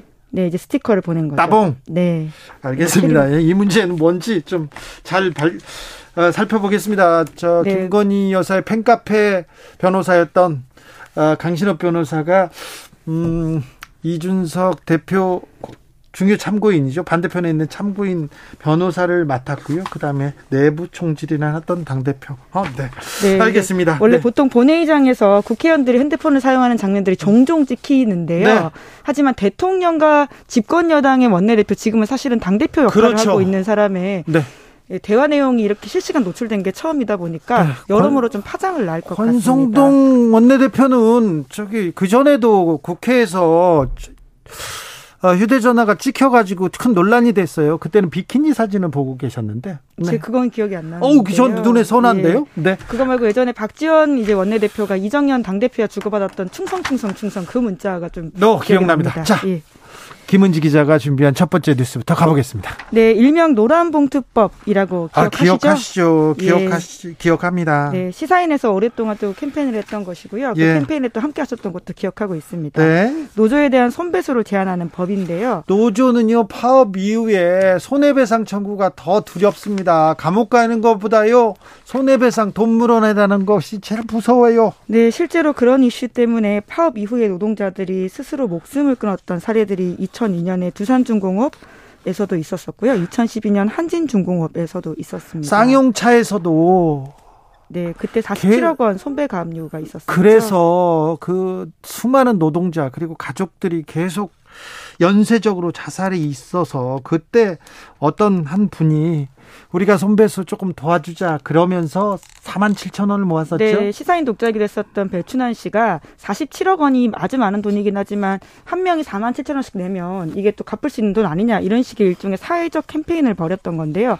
그것이 시작이 되어서 가수 이효리 씨도 냈었고 네. 노암 촘스키 아마 직접 받아오셨던 거 제가 기억을 하는데요. 제가 첨 선생님한테 이런 이런 운동이 있습니다. 그래가지고 제가 47달러를 네, 거의 뺏어오다시피 해가지고 네. 그때 제가 지갑에서 뺏어왔어요. 네, 2014년에 이제 그런 캠페인이 있었고 실제로 이제 법제화까지 하자라고 했었는데요. 네.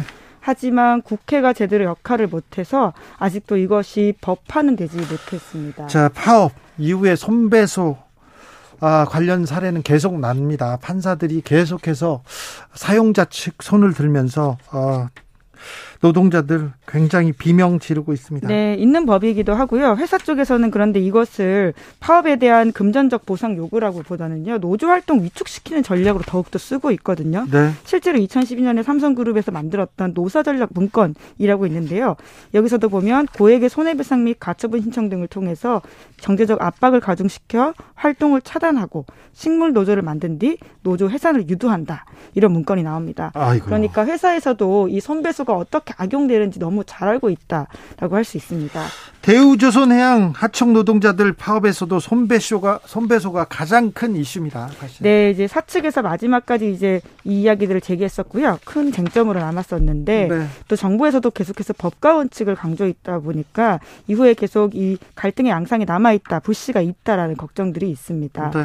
그런데 이제 이 법 같은 경우에는 OECD 회원국 가운데서도 유일하게 한국에서만 존재하는 그러니까 반헌법적이다라는 비판을 받고 있고요. 네. 그리고 그것이 아니더라도 다르게 문제 제기를 할 수 있는 부분들이 있기 때문에 선배소에 대해서는 적어도 노조원 개인에게 하거나 금액을 상환하는 지금 노란봉투법이 좀 필요한 게 아니냐라는 지적들이 나오고 있습니다. 사실 근데 파업의 민사 책임을 묻는다 이거는 우리나라의 선진국에서 우리나라만 있는 법이라는 얘기 계속 지적됐어요. 네, 오랫동안 이야기 됐는데 관련된 법제화가 이제는 좀 중요한 타이밍인 것 같습니다. 네, 알겠습니다.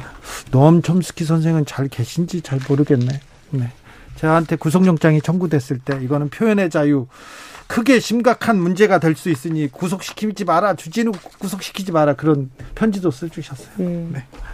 다음 뉴스는요? 네, 눈길을 끄는 헌재 결정도 있습니다. 예. 네, 헌법재판소가 지난주 목요일에 공직선거법, 줄여서 공선법이라고 많이 하는데요. 아, 네. 이 조항의 여러 건에 대해서 위헌 결정을 내렸습니다. 네, 어떤 어떤 내용들이죠? 네, 어깨띠 표현물 사용을 금지한 선거 공직선거법 내용 그리고 표시물 착용을 금지한 내용 그리고는 현수막 등 광고물 설치를 금지한 것들 인쇄물이나 그림 배부 등 금지한 것 집회 모임을 금지한 것 이라고 할 수 있는데요. 집회 모임 그러니까 동창회 향후에 그다음에 친구들 모임 반창회 친구들 몇 명만 모여도 사실은 안 됩니다. 선거에 영향을 미칠 수 있으므로 네, 거기서 선거 이야기 하거나 네. 선거에 대한 평가를 하게 될 후보자에 대한 평가를 하게 될 경우 문제가 될 수 있는 아니 선거 때 친구들이랑 모여서 정치 얘기를 하면 그거 불법인 겁니다. 네, 그래서 이제 집회 모임을 금지한 103조 3항의 공선법이 위헌이다라는 문제 제기가 있었고요. 이에 대해서 재판관이 이번에 6대 3으로 위헌 의견 냈습니다. 자, 이유가 뭔가요? 그러니까 국민의 정치적 의사표현을 억압한다라고 판단을 한 건데요. 네. 일반 유권자가 선거의 공정성을 해치지 않는 수준의 의사표현을 하는 것을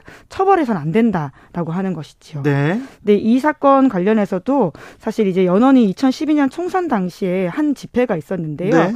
또 관련되어 계신 것으로 알고 있습니다. 제, 저하고 김어준이 그 당시에는요. 총선 즈음에 저희가 하는 얘기는 모든 얘기를 모든 행동을 다 이렇게 녹취하고 따라다니면서 어 적어서요. 그걸 다 고소했어요. 그때 뭐 10여 건 이렇게 고소 고발을 당했었는데 당했는데 좀 이상하잖아요. 제가 얘기하는 건 무조건 가지고 저 제 선거법 어겼다 어겼다 얘기하니까 다 기소를 해가지고 재판을 받는 입장이었어요. 이거 너무하지 않습니까? 법이 이렇게 얘기를 했다. 법이 그래요 얘기하니까 판사님이 그러면 이게 법이 잘못됐잖아요. 그래서 헌법재판소까지 간 겁니다. 네. 그, 그래서 이제 이번에 오랜 시간에 거쳐가지고 위헌 판결을 받았다라고 할 수 있는데요. 과도한 제한이다라고 보는 거죠. 시민의 정치적 이제 표현이 훨씬 더 위에 있다. 앞으로 좀 거죠. 바뀝니까?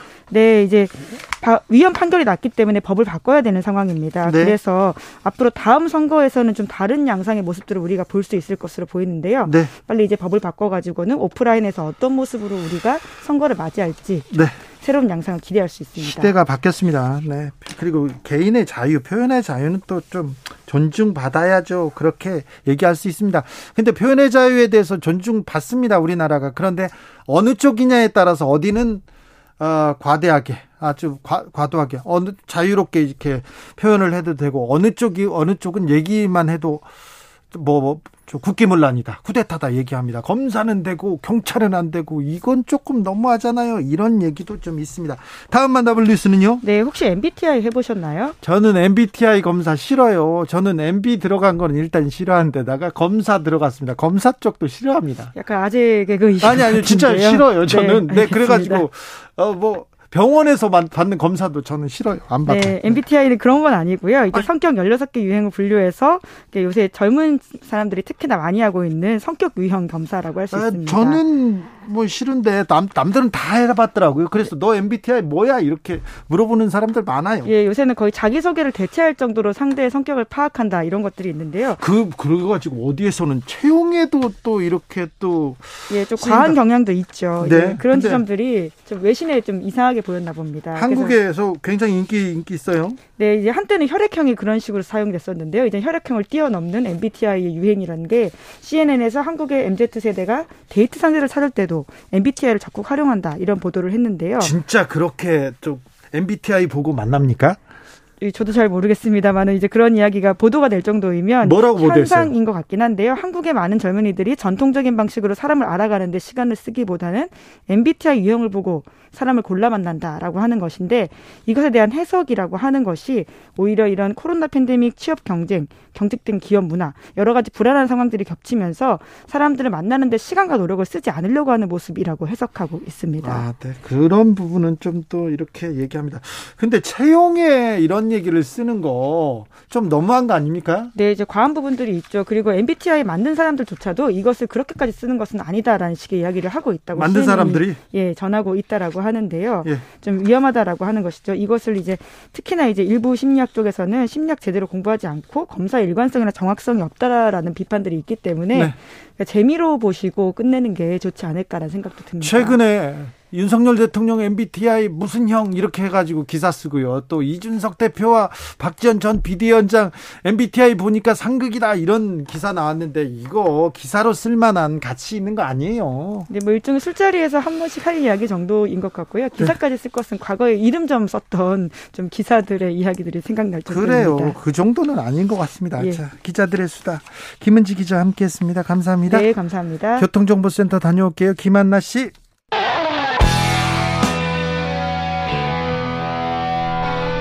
스치기만 해도 똑똑해진다.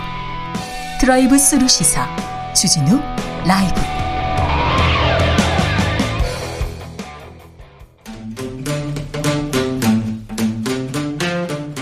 청년의 포부와 패기로 대한민국 정치를 새롭게 하자 청년의 시선 MG 세대가 말합니다. 요즘 정치.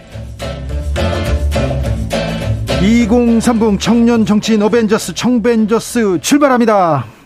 안녕하십니까. 국민의힘 김용태 최고위원입니다. 안녕하세요. 더불어민주당 전 비대위원 권지웅입니다. 자, 윤석열 대통령의 텔레그램이 지금 나왔어요. 권성동 대표 어떻게 또 텔레그램을 또 이렇게 또 찍혀가지고 거기서 윤 대통령이 내부 총질이나 하던 당 대표가 바뀌니 달라졌어요. 이렇게 얘기합니다. 어떻게 보셨습니까, 김용태 최고위원? 지금 마침 여기 나오기 전에 조금 전에 기사가 나와서 제가 그 기사를 보면서 굉장히 당황스러운데요.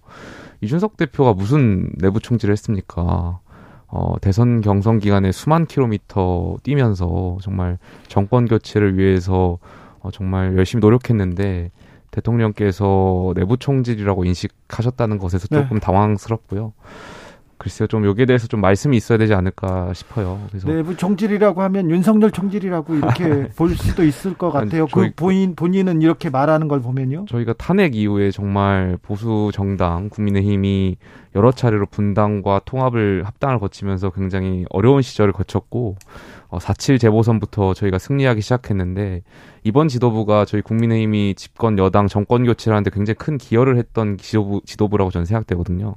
그런 지도부의 칭찬과 격려를 해주셔야 되는데 당 대표를 향해서 내부 총질이라고 인식하셨다는 것에 대해서 좀 당황스럽고요. 저도, 저도 정부 여당에 대해서 쓴소리 많이 했거든요. 옳은 소리라고도 하고. 네. 뭐 민주당이 과거 조국 사태 때나 이럴 때 쓴소리 잘 못해가지고 저희는 그렇게 안 되려고 많은 정말 이 당과 정부가 잘 운영되기 위해서 충정의 목소리 많이 냈는데 여기에 대해서 일각에선 다른 생각으로 받아들이셨다면 조금 당황스럽습니다. 저는 보고 한심하다는 생각이 좀 들었습니다. 그러니까 그 인식이 그러니까 저는 이준석 대표의 정치 모든 걸 동의하는 사람은 아닙니다. 네. 때로 되게 비판적이기도 한데 국민의힘 내부에서 이준석 대표가 냈던 이견을 그러니까 윤석열 대표가 보기 아 대통령이 보기에는 좀 이견이었던 그것을 내부 총질이라고 규정하고 그 사람 없으니까 당이 잘 돌아간다고 하는 그 인식이 참 한심하다 이런 생각이 들었고 민주주의라고 하는 건 기본 이견들의 사이에서 어떤 결정이 이루어지는 거잖아요. 근데 이것을 전혀 이해하지 못하는 건 아닌가 이런 생각까지도 좀 들었습니다. 그것이 아무리 네. 개인 간의 텔레그램이었다 손치더라도 네. 그런 생각이 들었습니다. 개인의 이렇게 전화, 문자가 이렇게 공개되는 거는 좀 바람직하진 않는데, 근데 국회 본회의장이었기 때문에 거기서는 또 이 내용이 찍힌다는 것을 국회의원들이 다 알고 있어요. 네, 권성동 대표는 그 전에도 찍혔고요. 음, 거기에 안 붙이시나 보더라고요. 어, 그런데 네. 내부 총질, 윤석열 대통령이 내부 총질했다. 당 대표가 본인한테 총질했다 이렇게 인식하고 있고 당 대표가 바뀌니까 달라졌다, 잘 돌아간다. 얘기를 하고 있습니다. 이, 이 부분은 또 어떤 어떤 파장일지 좀 지켜보겠습니다. 아, 민생, 경제 어렵다고 합니다. 자, 물가 어떻게 잡는자고 얘기합니다. 그런데 윤석열 대통령은 어제 여가부 폐지 로드맵 조속히 마련하라고 지시했습니다. 여, 여가부 폐지 카드 꺼낸 이유가 뭔가요? 뭐 크게 저는 여기에 대해서 과도한 해석하실 필요 없다고 생각하고요. 뭐 대선 기간 누누이 대통령께서 말씀하셨던 공약이었으니 약속이고 예, 거기에 대해서 이행하는 과정에 대해서 말씀하신 거라고 저는 생각합니다. 네. 저는 좀 뜬금없다는 생각이 듭니다. 그러니까 지지율이 지금 바닥치고 있는데 거기에 대한 어떤 반전의 카드로 꺼내신 것 같긴 한데 이 내용이 지지율을 반전시킬 것 같지는 않고요. 사실 이 내용 자체가 그러니까 청년들의 문제가 여성들을 지원하는 제도 때문에 발생한다고 하는 인식으로 사실 여가부를 폐지하면서 어떤 청년들이 공평하게 정, 경쟁할 수 있게 하겠다는 것이잖아요. 그리고 그렇게 하면 청년 문제가 해결되겠다고 하는 건데 저는 실제로 그런 성과를 이룰까도 의문이지만 여전히 그 인식 속에 있다는 것 자체가 윤석열 정부의 지지율을 상승시킬까라고 하는 데는 여전히 의문이 있습니다. 네. 김용태 최고위원. 예, 예. 이상민 장관의 쿠데타 발언은 어떻게 보셨어요? 저는 뭐 쿠데타라고 생각하지 않습니다. 왜냐하면 경찰 그 총경급들이 그날 주말에 비무장으로 모였고 뭐 정부를 전복시키기 위해서 모인 것은 아닌 거잖아요. 단순히 네. 이제 물론 경찰국 설치 반대를 위해서 이제 모인 것이고 그렇게 하다 보니까 쿠데타는 아니라고 생각되고요. 다만 이분들이 종부 조직법에 의해서 어떤 집단 행동의 금지라든지 이런 거에 있어서 형사 고발은 될 수 있겠죠. 네. 근데 어쨌든 뭐 이분들의 행동은 좀 적절하지 않았다고는 저는 생각됩니다. 왜냐면 어쨌든 정권이 결, 결정한 그런 건, 결정한 것에 대해서 경찰이 통제 받아야 된다는 거는 많은 국민들께서 또 인지하고 계시고 그런 과정에서 경찰국 설치에 대해서 이제 대통령과 국무회의에서 의결되는 것을 가지고 어 그런 경찰 일선 경찰들이 목소리 내는 것은 좀 잘못된 것 아닌가 생각이 있습니다. 저는 지금 경찰국 설치를 엄청 무리하게 무, 밀어붙이고 있는 상황에서 엄청난 실수를 저질렀다고 생각해요. 사실은 경찰국 설치에 대한 설득력이 지금 좀 떨어지고 있었는데 내용적으로도 근데 이제 국민들이 보기에 경찰이 어, 그러니까 정당한 업무를 하면서 모여서 논의하는 것조차 막아서고 밖에 나와서 말도 하지 말라고 하고 있는 상태예요. 근데 사실 어떤 것이든 이견이 있을 수 있는데 그것을 완전히 봉쇄하겠다고 하는 것이고 근데 거기에 더해서 그렇게 규정한 거예요. 그 모임을 쿠데타로 규정하고 그 주장을 강하게 하는 세력을 하나회로 비유해서 하고 있거든요. 지금 2022년 이 시기에 경찰이 경, 경찰국 설치에 대한 이견을 냈다고 해서 그것을 하나회와 쿠데타로 규정하는 게 과연 시민들이 동의할 수 있을까? 저는 이상민 장관이 엄청 고립될 거라는 생각이 좀 듭니다. 좀 음, 이견이 있을 수도 있고 네, 또 네.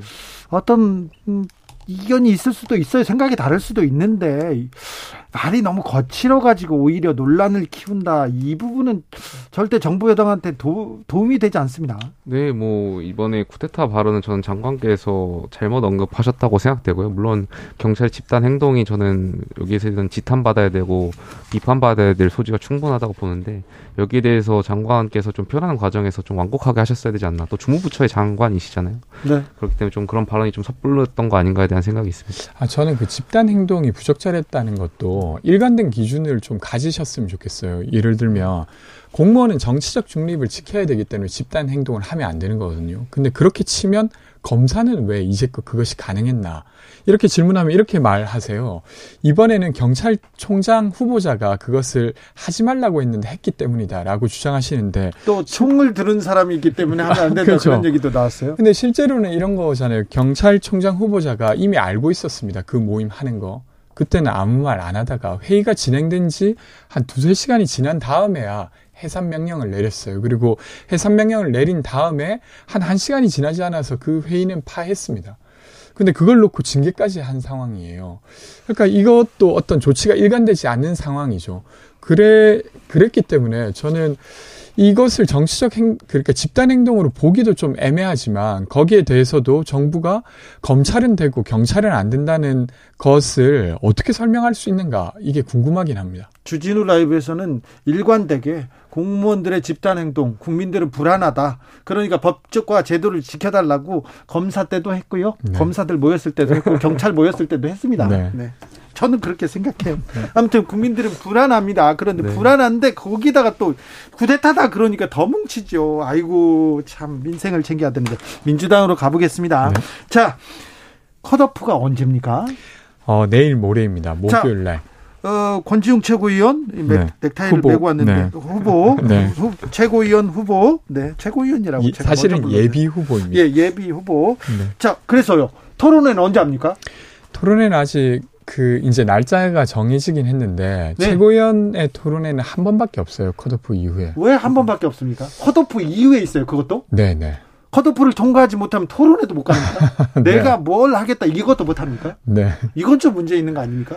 그렇죠. 그러니까 사실은 음, 그간 이어졌던 어떤 관계성으로 투표가 될 가능성이 매우 높아서 네. 저처럼 신인인 사람은 의견을 충분히 전달하지 또 못한 채로 이제 컷오프 될 가능성이 매우 높습니다. 김용태 최고위원 이거는 또 어떻게 보세요? 근데 저희도 국민의힘도 지도부 선출할 때 최고위원이 토론이 한 번이었고 당 대표가 음. 조금 더 많았거든요. 근데 네. 저는 당원들의 어떤 의사가 좀 반영된 거라고 알고 있어요. 뭐 최고위원 투표 어, 저 토론 겨, 토론의 기회가 많으면 당연히 좋겠지만 또 당원분들 거기에 들어가는 당원의 어떤 소요되는 비용이라든지 시간이라든지 어떤 능률적인 측면에서 또 반대하시는 분들도 많아서 네.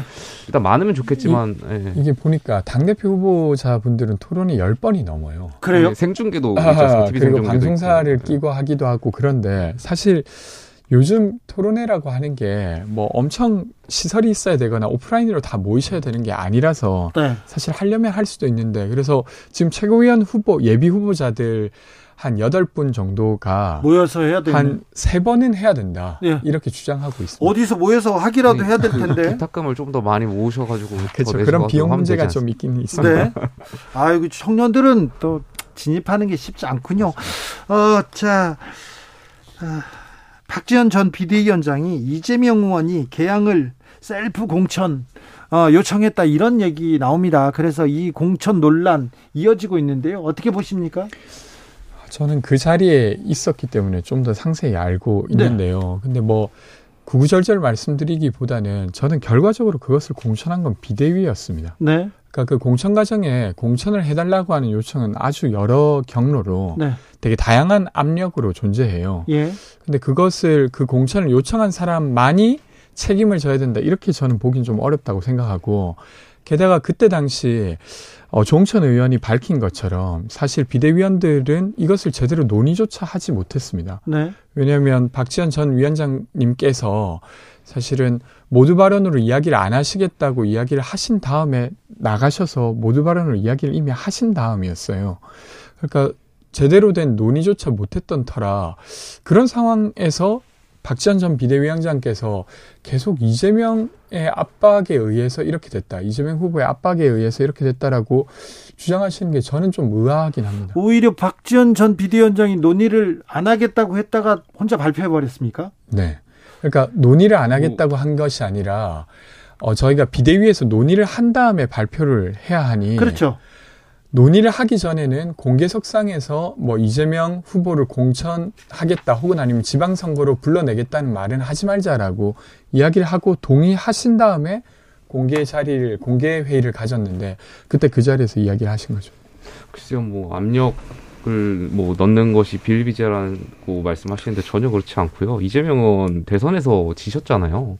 책임 있는 분인데 그런 분이 재보궐에 대해서 본인이 직접 비대위에 전화를 넣으면서 비대위원장한테 어, 개항을 그것도 민주당에 조금 유리한 지역이잖아요. 험지도 아니고 계양을에 직접 본인이 셀프 공천을 요청했다는 것 자체는 이재명 의원이 어, 민주당의 정신하고 전혀 맞지 않는 분이라고 생각되고 본인이 해명하셔야 된다고 보고 왜냐하면 어떤 다른 분들이 출마에 대한 타의에 의해서 본인이 희생하겠다는 이미지로 나가셨던 거잖아요. 그 당시에는. 근데 본인이 직접 뒤에서는 다 본인께서 직접 셀프 공천 하시려고 하셨다는 것 자체가 저는 국민하고 당원, 민주당 당원분들 속였다고 보고요.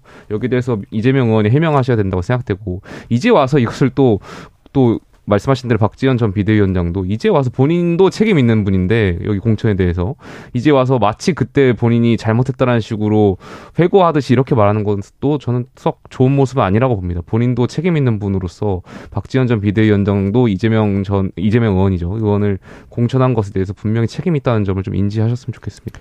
그러니까 뭐 저는 좀 구분되는 것 같은데 하나는 이재명 의원이 어쨌건 당시 출마하려고 했다는 사실 그리고 그것을 매우 어필했다는 사실 자체가 네. 국민들이 보기에 좀 부적절했던 것 같아요. 아까 말씀하신 이유 때문이죠. 대선에서 졌고 거기에 대한 책임을 느끼시는 분이 사실 상대적으로 당선 가능성이 높은 곳에 출마하려고 하셨으니까요. 근데 그 비판과 별도로 공천 자체가 누군가에 의한 압력으로만 존재 공천할 수밖에 없었다라고 주장하는 건 저는 좀 다르다고 생각합니다. 그래서 공천을 했던 것에 대한 책임은 어, 저를 포함해서 비대위원들이 갖고 있다고 저는 생각합니다. 알겠습니다. 네. 김용태 최고위원, 예. 국민의힘에서는 이재명이 당대표 나와주면 thank you지 이렇게 뭐, 얘기하잖아요. 이나땡이라고도 요즘 많이 표현하시는 것 같아요. 아니, 그러면 예. 이재명 후보를 막 응원해야 되는 거 아닙니까? 아, 근데 뭐, 어쨌든 저희는 집권 여당으로서 건강한 야당이 존재하고 거기에 대해서 생산적인 토론이 와가, 오가 가야 되는데 글쎄요 이재명 의원께서 당 대표가 되시면 그럴 수 있을지에 대한 의문은 있습니다. 그렇지만 전략적으로 저희에겐 좋을 것 같습니다. 아, 그래요. 예. 전략적으로는 좋은데 네. 땡큐다 안 땡큐 노 땡큐인 것 같은데요. 자 국민의힘에서 안철수 의원 몫으로 배정된 최고위원 두 명 선임 절차 밟습니다. 네네. 이준석 지우기 나오는 것 같습니다. 아까 윤석열 대통령의 아뭐 내, 내심이 이렇게 좀 들켰다 이렇게도 볼 수 있는데요. 지우기 나선 거 아닙니까? 저는 뭐 지우기는 과도한 해석 같고요. 왜냐하면 네. 직무대행께서 이준석 대표는 여기 대해서 반대하셨고 저도 반대했지만 직무대행께서는 여러 차례 여기 대해서 찬성의 이 입장을 밝히셨었기 때문에 네. 그래서 과도하게 이준석 지우기로 보는 것은 좀 과도한 해석 같고요. 다만 안철수 의원께서 밝혀주셔야 될 것이 절차적인 정당성을 좀 밝혀주셔야 될 것 같아요. 그러니까 국민의힘과 국민의당이 합당했으면 적어도 국민의당에서 내부적인 민주적 절차에 의해서 이 최고위원들을 추천해 주셔야 되는데 제가 알기로 저희 사무총장한테 메신저를 통해서 또 접수받고 안철수 의원 개인이 추천하신 거거든요. 여기에 대해서 네. 절차적인 문제가 있다고 저는 생각합니다. 네, 뭐 특별히 이걸 이준석 지우기로 보기는 전, 저도 어렵다고 생각합니다. 그렇습니까? 네. 네. 어, 그러면 그 이준석 대표가 지금 지방 이렇게 네네. 다니면서 여기저기 울릉도도 가고 그랬더라고요. 예, 예. 아, 이 근황은 어떻게 보고 계세요? 뭐 근황은 지금 이준석 대표로서 선택할 수 있는 선택지 많지 않기 때문에 지금 뭐 본인들이 당원들과 그동안 시간을 못 가졌으니까 아, 다니면서 좀 본인을 향한 어떤 이야기를 많이 들을 수 있는 시간이 있었으면 좋겠고 아직 뭐 저 기사가 나간 뒤로 그 방금 아까 권성동 직무대행 관련해서 기사가 나간 대로 제가 당 대표랑 뭐 의견 네. 소통을 해본 적이 아, 없어서 좀 좀 지켜봐야 될 것 같습니다. 자 경찰국을 만든 해 만에 행안부 안에 거기에 대해서 국민들이 별로 관심이 없습니다. 민생, 경제, 주식 뭐 이런 거에 관심이 있죠. 그런데 경찰국 반대 국민 동의 청원이 올라가자마자 8시간 만에 15만 명 돌파했습니다. 인제는 국민들이 엄청 관심이 많습니다. 이거 어떻게 봅니까? 경찰국 신설과 관련해 가지고는 저는 경찰이 워낙 지금 과도해졌잖아요. 권한 자체가. 네. 그렇기 때문에 여기 대해서 통제를 받아야 된다는 거는 많은 국민들의 공감대가 있는 거라고 생각되고요. 그런 과정에서 경찰국 신설이 이루어지는 거니까 저는 여기에 대해서 경찰이 반대하는 이유를 잘 모르겠습니다. 저는 여러 차례 여쭤보고 있는데 아직 답을 못 들었는데 그러니까 저도 민주적 통제 필요하다고 생각합니다. 그래서 이제 제가 보니까 1991년도에 이제 내무부에서 치안이라고 하는 항목을 소관 사무에서 빼면서 경찰청법을 만들었고 그때 경찰위원회를 만들어요. 예. 그러니까 경찰위원회가 지금 사실 경찰을 통제하고 있는 것입니다. 근데 이것이 왜 부족한지를 설명해야 경찰국 설치를 해야 된다는 당위성이 설득이 될 텐데 그걸 전혀 설득을 하고 계시지 못해요. 네. 어떻게 보시는 겁니까? 쿠데타 발언이 조금 너무 거칠어 가지고 지금 논란을 키우고 관심을 키웠는데 아이고 청년들한테 맡겨놓는 게 더 나을 것 같아요. 김용태, 권지웅한테 물어보는 게 훨씬 낫지 않나 생각합니다. 오늘도 감사했습니다. 두 분 감사합니다. 감사합니다. 네. 주진우 라이브 여기서 인사드리겠습니다. 돌발 퀴즈의 정답은 중복이었습니다. 중복. 저는 내일 오후 5시 5분에 돌아오겠습니다. 지금까지 주진우였습니다.